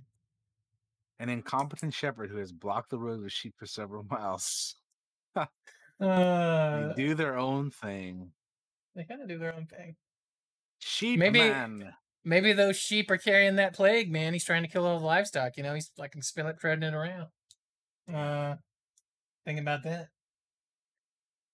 Uh, let's see here. Bread and muffins and other baked goods. No, I don't think we need that. You want to pick a favorite muffin for your minotaur? Muffin. Uh, Breads, Let's see, muffins, and I'm- other baked I'm, goods. I'm gonna do one roll just for the hell of it. Let's see what you get. 58. Uh, he likes mushroom breads, sometimes with unexpected medicinal or recreational properties. Mushroom bread. Yeah, I'm gonna roll for my character now. Yeah, why not, right? 14.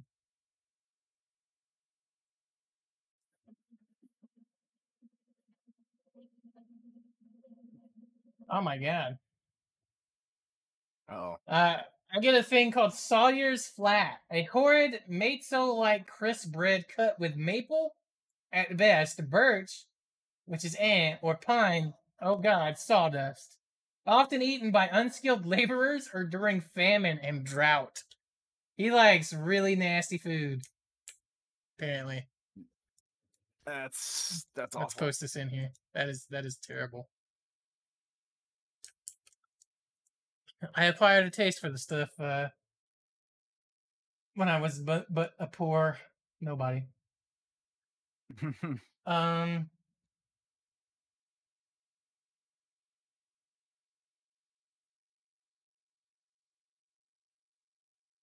Interesting. what do we got next? What's the what's the next thing?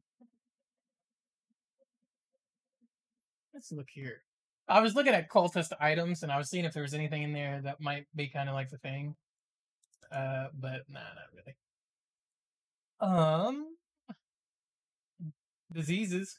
I don't think we want to give our dudes diseases.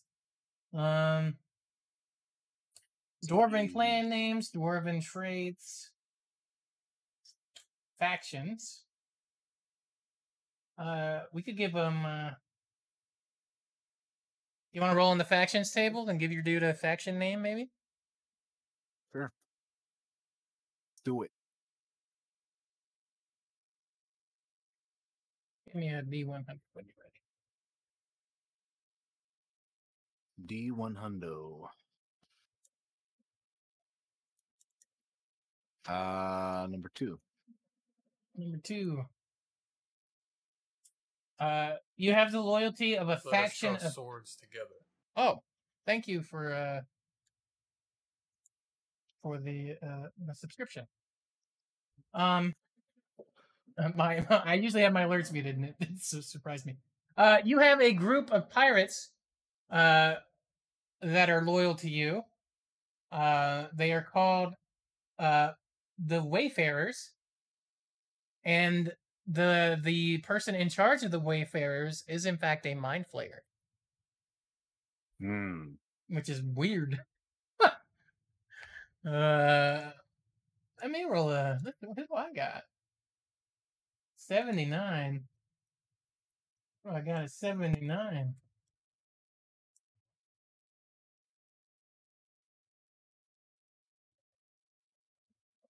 Oh my god, I got one that fits my dude perfectly.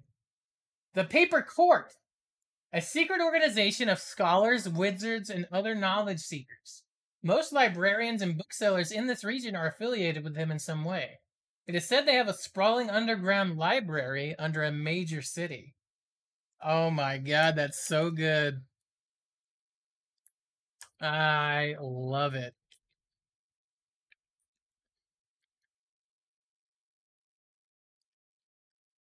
The paper court. Also, god dang it, screwed up my screwed up my beautiful thing. Not the beautiful thing. Uh, Paper we, core. we, That makes sense. Yeah. we already did totally familiars and pits. Uh, fears and phobias, nah. Forest encounters, nope. Nah, nope. Nope. Mhm. Uh, you want to roll for a boss Mhm. mechanic? Sure. That that might be something weird. Might be cool. That'll be interesting. Why not? What's an interesting boss mechanic? What does uh Gorum Spine Striker do?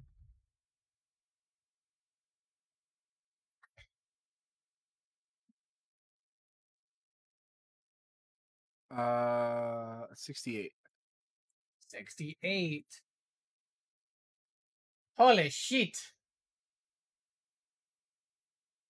Oh no. Re re-roll Daniel, you don't want this. Uh, okay. But this time I'm just gonna tell you what it is. It doesn't fit the character at all, but it's really funny. It's called the Necro Dancer. When Oh, confronted in his dark lair, the lights suddenly go on, revealing the room to be a massive dance floor. At the start of each turn, zone of irresistible dance is cast through the speakers that line the walls, which the Necro Dancer has the remote to. Zone of irresistible. What the fuck? Each That turn, the is- Necro Dancer summons a backup dancer, skeletons, or something that would be comparatively weak for the party's level. This goes on until the song ends, at which point a giant disco ball is dropped from the ceiling with the intent to crush the players. Taking Uh. advantage of the dis- oh, god damn it. Nah, you get a reroll on that one, bro. That is the most ridiculous thing I've ever seen. I can't believe it's on this table. Uh, Holy shit. let's see, thirty-one. I think. Yeah, thirty-one.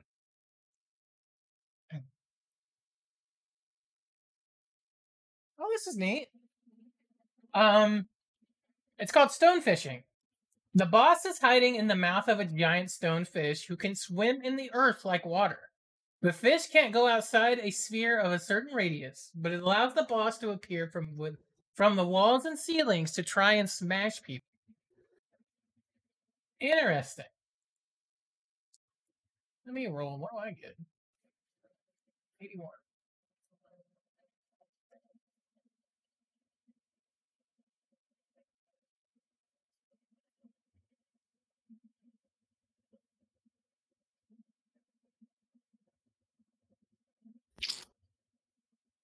Uh, that one doesn't really fit. So It's not funny. It's just it doesn't even make any sense. I don't even know what's on this table. Uh,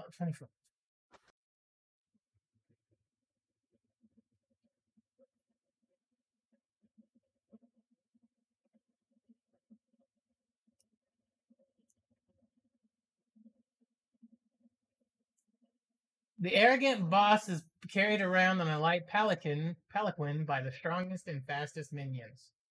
Interesting. Uh, the boss refuses to touch the ground. Uh, that's a little ridiculous. Okay. That that one that that that one just seems like it has a bunch of ridiculous shit in it. Um. Oh, do you want to have a prisoner? You can roll for a prisoner in your dungeon. Why not? Dude, we're rolling for him anyway. All right, prisoner. Sixty. Seems to be something. funny.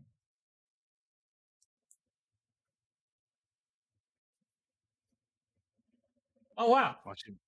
You have Ard Ar- Arndr Arndrimodor, an ancient golden dragon that is polymorphed as a human, currently being held in your prison for some reason that you would come up with. Mm. The the name is spelled like this, Daniel. I'm gonna paste it in your little.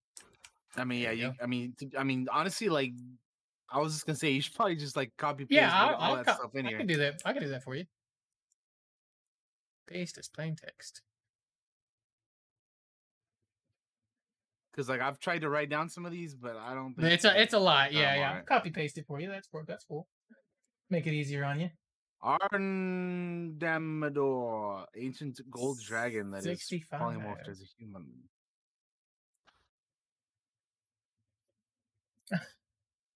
I get noodles, a dragonborn monk thrown in the prison after uh after being accused of killing uh my uh my bad guy's daughter. You Hmm. know? I'm gonna throw that in there. Noodles. a dude named Noodles killed my dog. Um Dude named Noodles. Some of these are silly. Uh, nope. We did swords. Nope.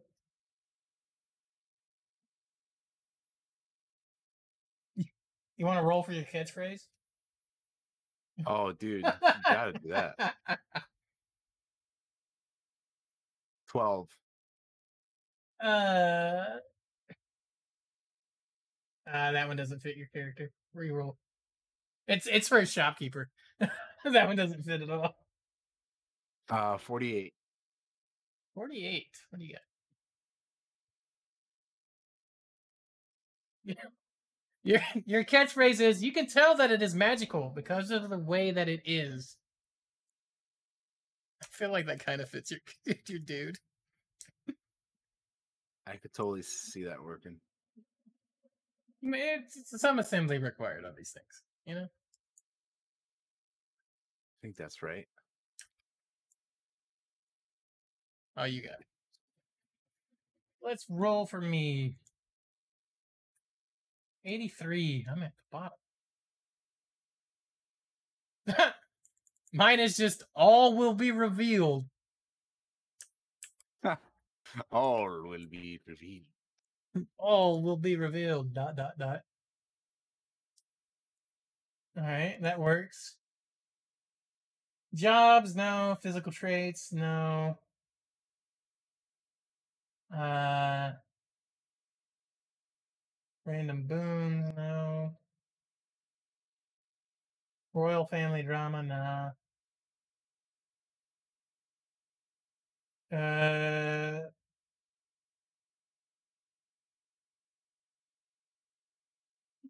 no.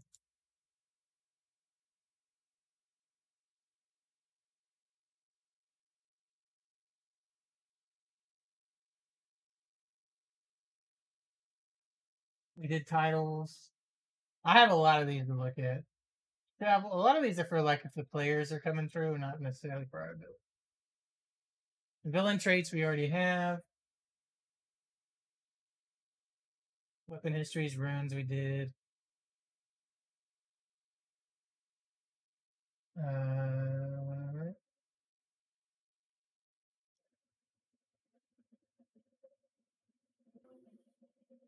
you want a name for a ship? Just uh, for the hell of it? Yeah, why not? And then that'll be the last one we do. 15. 15. Your ship is called the Last Plank.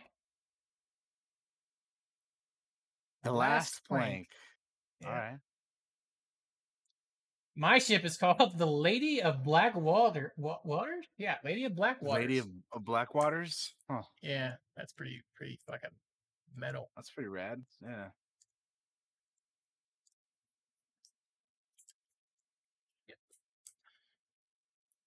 Uh there we have some so we have some interesting villains. Like they're a little strange. Yeah. You know? there's some stuff in there like it's like huh. they're- they're- like you wouldn't necessarily keep that, right? You would you would Yeah. adjust it and such, but uh, but it, it's like something to go off of at least. yeah, it's something to give you some ideas. Like the Necro Dancer thing was pretty fucking funny. Uh, that was just hilarious. Like that would work for a different character, but uh, not. I don't think That would work if your bad guy was like a bard, right? Uh, Like a bard necromancer guy. I just Um, fucking. What was the name of that that thing? Fucking when man which the thing? spell or whatever. The uh, when, when Uh, the music starts playing. Oh, uh, irresistible dance or something. Yeah, the irresist when the irresistible Zone dance zone of irresistible irresistible dance. I think is what it was. Yeah. Yeah, that dude. Like what? That's hilarious. So we're gonna add another tab here. Sheet five. Yep. We're gonna rename it uh Quest. And here's what we're gonna do for this. Uh because but the show has run long today and I don't want to run super long. We're gonna give out some homework for Daniel. This is what we're gonna do. He gave me homework on music. This time I'm gonna give him a little homework. Um in chat as well, if you would like a piece of homework, we'll give you uh, a piece of homework. Uh, and I'll give myself a piece of homework, and we'll all do this the next time we do. Uh, next week we can go over it really quick before we start the news. Uh, so I have within my possession one of the most handiest things you could ever have as a dungeon master, called the deck of stories. The deck of stories has a bunch of cards in it, like this. And each card has an opening. Uh, what is it? What does each one stand for? It has an opening action, which is an idea to hook your players into an adventure. Um, it has a rising action, which is like a twist uh, of the unexpected that complicates the story. And then the climactic action, which is an event that is like the pinnacle, like the the the, the top of the tippy top event Right. of the story. I also have sensory cards. Now, sensory cards are like uh, a little ambiance to the scene, uh, something that engages one of the five senses. I also have within my possession NPC cards. Now, I don't want to overload you, so we're not going to do the NPC cards. Uh, so I'm going to put those to the side. But what we are going to do is pull three cards. Uh, and we're going to build a quest uh, out of those three cards.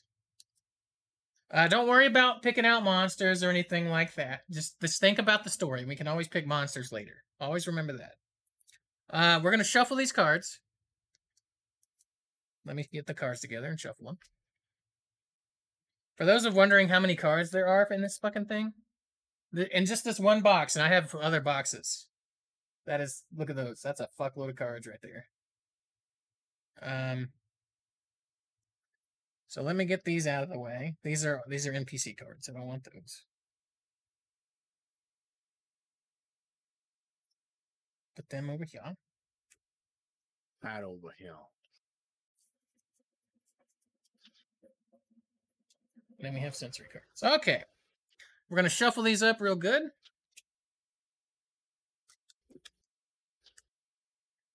Just so you guys see I'm shuffling.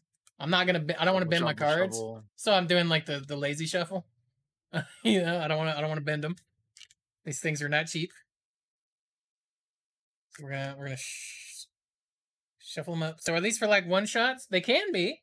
They can be like for a one shot. I built an adventure uh, uh, using three cards of this and NPC's instant three cards called the what was it? The Parlay at Calamity Peak is what I called it. So we're gonna th- we're gonna draw a card. We have a rising action or a climactic action. This one can be either one. I'm gonna draw. We need an opening action. We got an opening action right here, and we need a climactic action right here. We have. So we have within our possession three cards. We're gonna give Daniel. This is gonna be Daniel's three cards. Uh, so Daniel, you have two options here for your opening action. Okay. Would you What do we rather chaos erupts at the circus, elephants break loose and rampage through town, or you are delivering a chest and something inside starts moving? Let's go with the circus. Circus. I think that'll I think that'll make things a little little little, little interesting Okay. with the circus. So chaos, chaos, chaos erupts at the circus. Elephants Yes. break loose and rampage through town. Some things to think about, by the way, and we should write these down. Are it says next steps here on the card, and they it says, is this merely a distraction? And how do you get people to safety? So think about that. Think about that when you build this quest, Daniel. Um, think about a skill challenge, skill checks, or something like that. Is there something more at work here? Maybe a little story of why why why is going on? What's the bad guy want to achieve here? Imagine your storm spine. What do you or, or, or spine striker? Uh, what what's your goal here? Build it like you're a DM. Is this is this his quest? Is he doing something here? Um, Hold on, I'm I'm I'm writing. I'm setting up the the page thing here. yeah. All right, so chaos erupts at the circus. Was what else was on, added onto that? By the way, Uh, elephants break loose and rampage through town. Elephants break loose and rampage through town. Uh, I'm going to give you the next steps part. So here's what you should think about: Are they merely a distraction? Question mark. Um, how do you get people to safety? Is also another like little prompt. Just a thing to think about. You don't necessarily have to use it, but it's there to kind of get the get the juices flowing. Right. Um, next up, we have a rising action. So, a rising action is a twist uh, of the unexpected that complicates the story. So, I, we read that the, the chest one. So, you could use that as your rising action. See how it says a little R?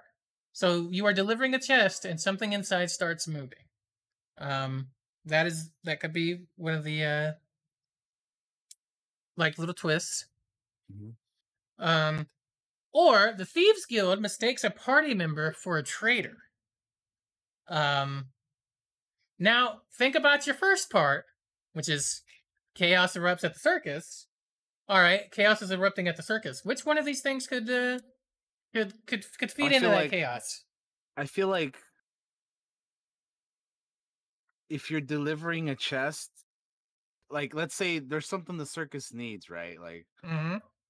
uh, you know, you're you're you're like the the, the party is doing something for the circus and you're like you're uh sent to go f- you know on a fetch quest to go get this chest or whatever and then once you once you get to like the circus it the ch- whatever is in that chest could be w- like you said it starts moving right Yeah, so something the- inside the- what- starts moving. whatever is inside the chest starts moving and it like for whatever reason it starts affecting the uh, elephants at the circus and they Yeah. break out and and start rampaging all over the place Mm-hmm. so i Yeah, think i'll go with that so All right. let's see the chest uh delivery to circus Uh, thing inside moves, causing elephants. Slat. Oh, fuck, I can't spell. And this thing doesn't give you spell checks, so I don't know if I'm. This is elephants. It, it it doesn't matter, like as long as you know what it means. yeah, elephants slash. Yeah, I know, but I'm I I'm I'm. Anyway, uh, to rampage. Boom. All right. Some things to think about that chest, by the way, is like, should it be opened? If the party were to open it, what would they find inside? Just some things to think about it. And and where did it come from? Where was it being delivered from? Little Hmm. little things to think of. Have fit it- fit it into your own little world in a way. Fit it into the world that we built in the Tabaxi starting area, maybe even. Um. So we have the first two cards. Yes. So our climactic action is during all of this. This is the pinnacle. This is the tippy top of what's happened. Yes. Uh, the Thieves Guild mistakes a party member for a traitor. So, Daniel, I'll give you a redraw on if you don't like this card. Um, Okay. uh, if you don't like it, but some I- things no, to think I- about on I- it. I, I I just thought there was another option. I, I I didn't think that would be the only thing I had left. No, no, no. That you well, you can keep drawing cards for like ever, almost. Uh, Uh, well, but let, us pick let's draw something else to see. If, let's let's draw something I- else. Let's do Yeah, it. let- Let's, see what we got let's here. Let's, let's let's just see what we get. I'm just curious for like. Yeah, let's do another reshuffle. We're gonna reshuffle. We're gonna reshuffle here. Let's see if we draw a not bad, climactic right? action. But, like, nope, yeah, can't just- use that one. I drew an opening action, but we can't use that one.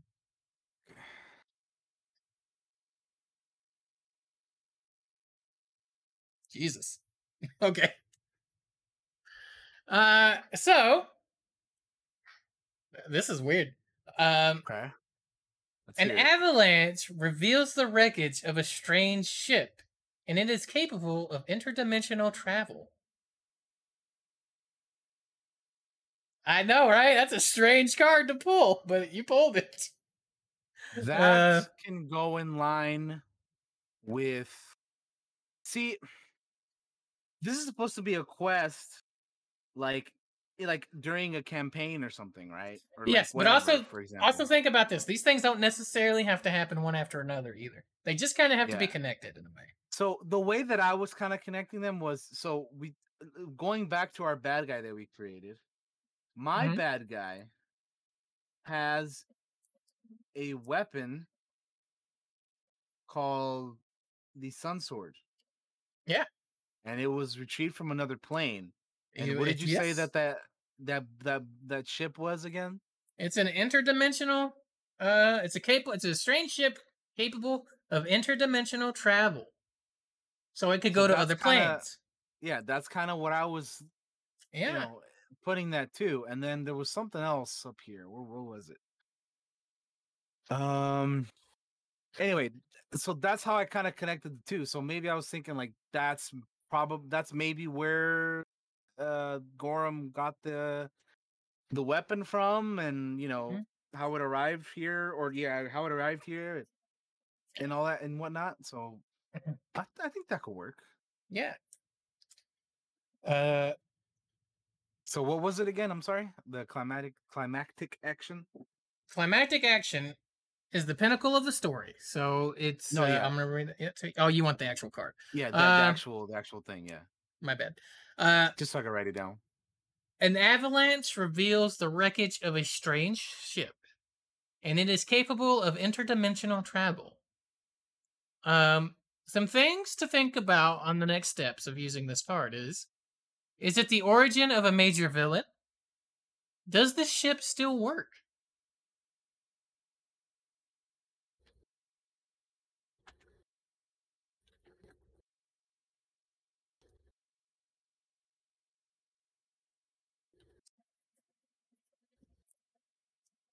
All right.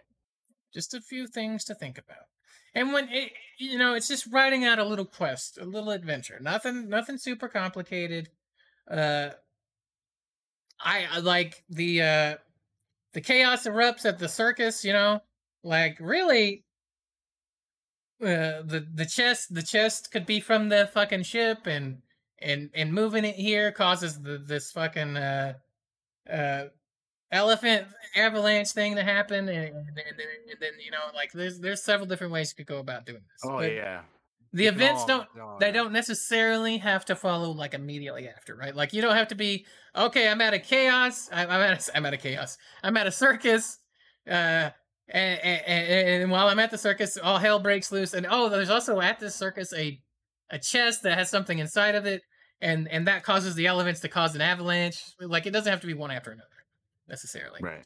Is what I'm just getting at. So that's that's your little homework. Let's draw my homework. All right. Uh, which it's it's a little easier for me because I've done this before. Um,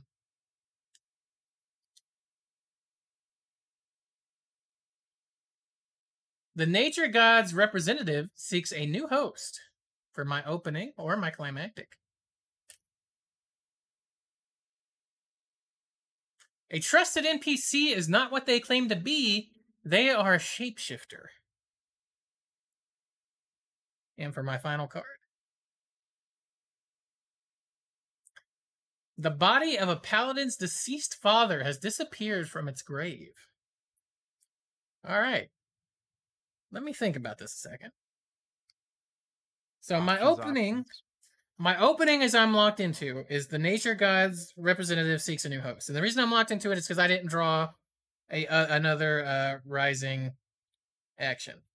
So my my my opening is whoops.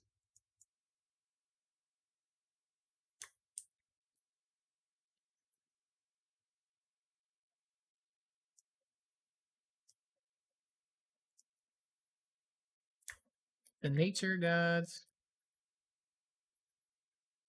Representative, representative is a hard word spell. Speaks a new host.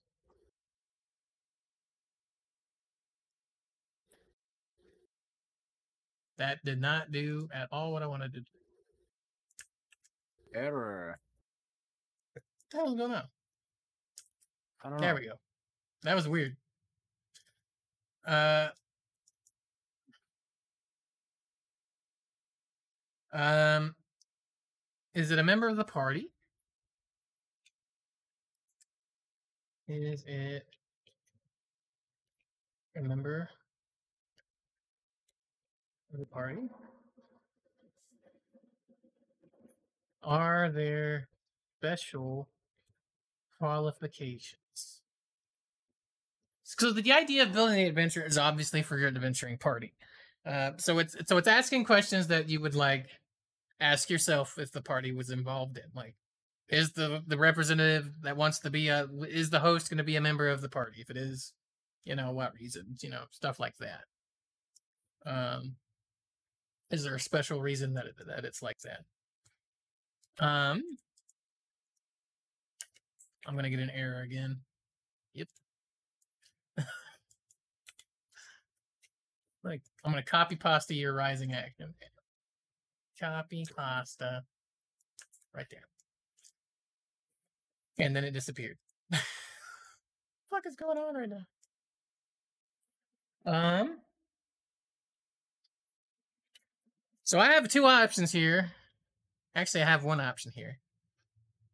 Um for my rising action. Once again, rising actions are a twist of the unexpected that complicates the story. I already have an idea for this quest.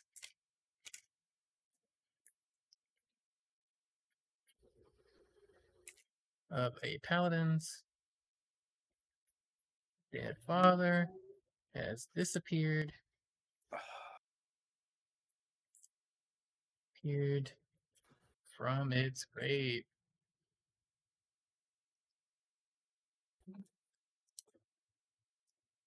Not the grave. Mhm. And our climactic action is a trusted NPC is not what who they claim to be. They are a Hmm. shapeshifter.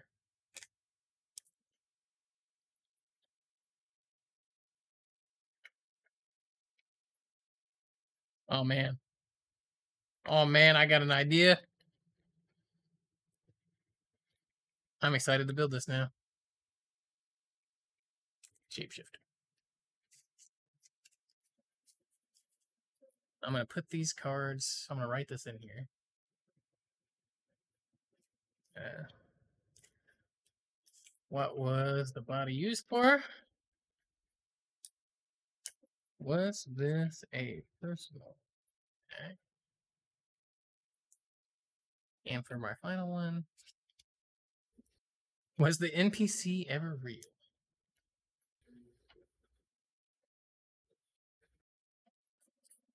Can they be trusted? And Daniel, if at any point you need help figuring this out, you just have to ask me, so I will gladly help you. Um. All right, those are ours.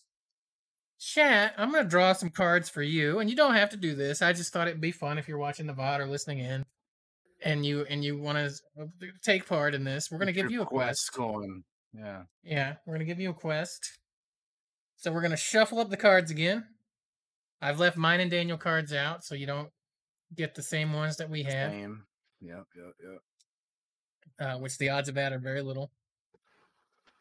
Um,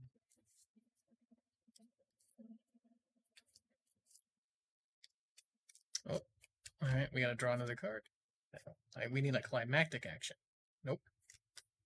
We need a climactic action. Nope. It's gonna be a climactic action this time. Yes, we got one. All right. This has to go last.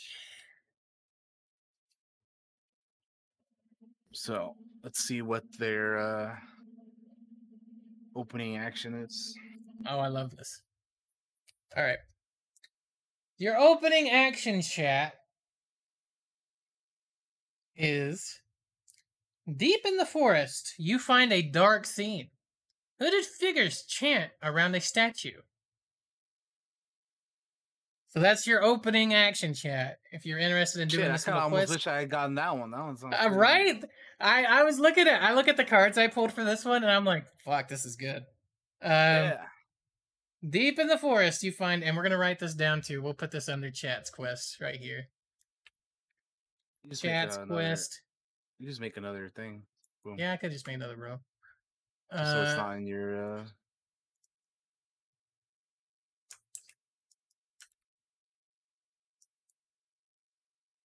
Chat's quest. I'll fix the format in a minute. Um, yeah.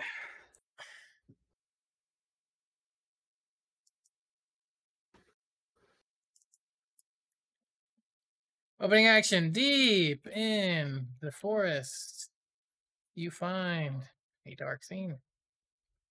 Hooded. I'm probably gonna misspell some words here because I'm not looking at my keyboard. Figures chant around a statue. Things to think about for you, chat. Is it a ritual to summon a great evil?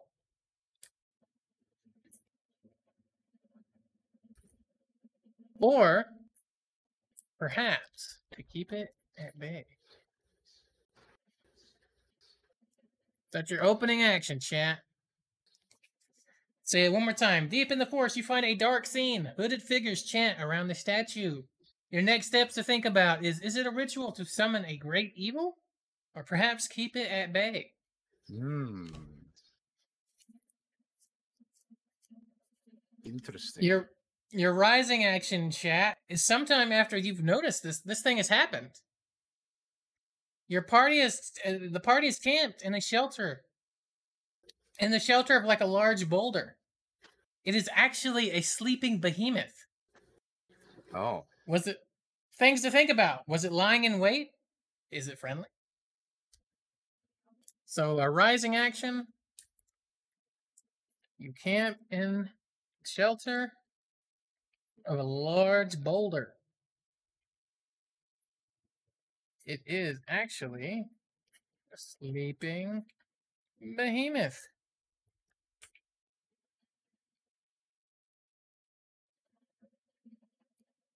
Was it lying in wait? Is it friendly?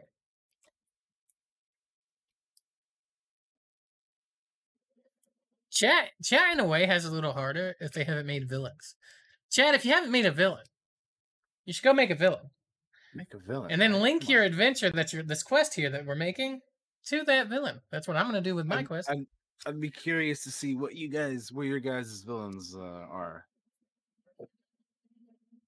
In addition to your story for this quest.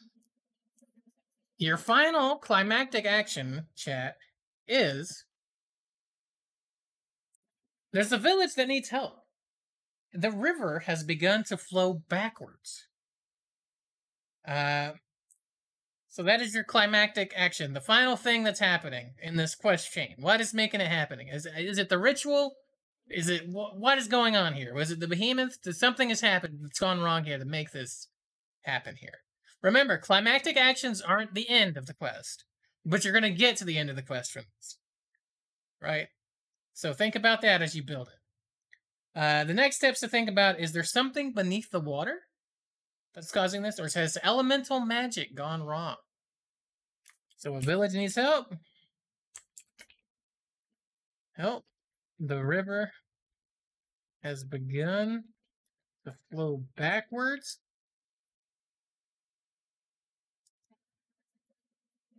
Next steps is something beneath the water. Has elemental magic gone wrong?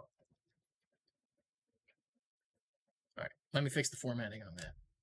So your opening action chat is deep in the forest. You find a deep, a deep, uh, a deep, uh, a deep, a dark scene.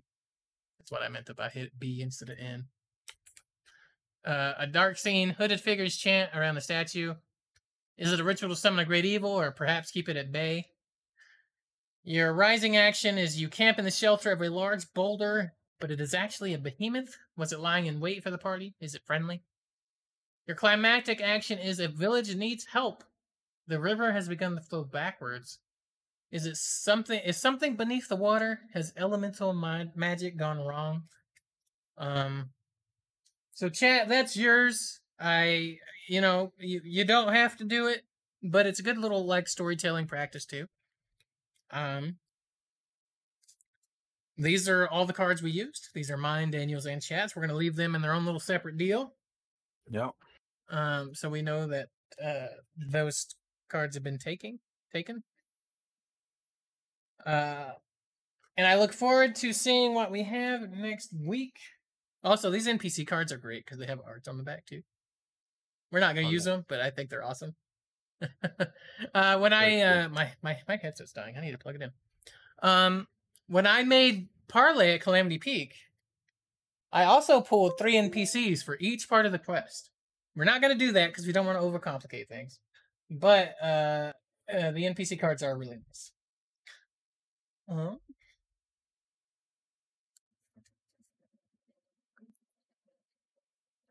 So I think that's gonna do her. I think that's gonna do the show uh, because we're gonna build these quests out. We're gonna talk about them.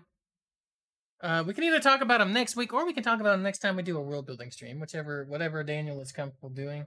I, it doesn't matter to me. Uh, I think it. Well, Give gives chat some make- time, gives us some time. yeah, probably it'll probably make sense if we do it uh, next uh, time we do another one of these. Yeah, why not? Part That'll part give us time to to build it out. Yeah. Yeah. Uh, let sense. us let me fix the formatting on this. Let's go ahead and say our goodbyes because this the, the show has gone on for almost three and a half hours, and we need to we need to hop off for a little bit. So Daniel, you're gonna be up first. You are up, my friend. Farewell, friends. Thank you for joining us on uh, D&D World Building Part 4. Uh, we'll see you again for Part 5, whenever that is. Uh, currently playing Saints Row 3 co-op with Josh on stream. Maybe we'll do some Old Republic as well. We'll see what happens. Uh, stay tuned. Uh, I also have an idea of what's the next story game I want to play. Uh, so stay tuned for that. Uh, but yeah, just you know, hit me up on uh, all the socials on the sidebar here. And uh, yeah, we'll see you next week. Have a good one, everybody. Bye bye. Peace out. All right.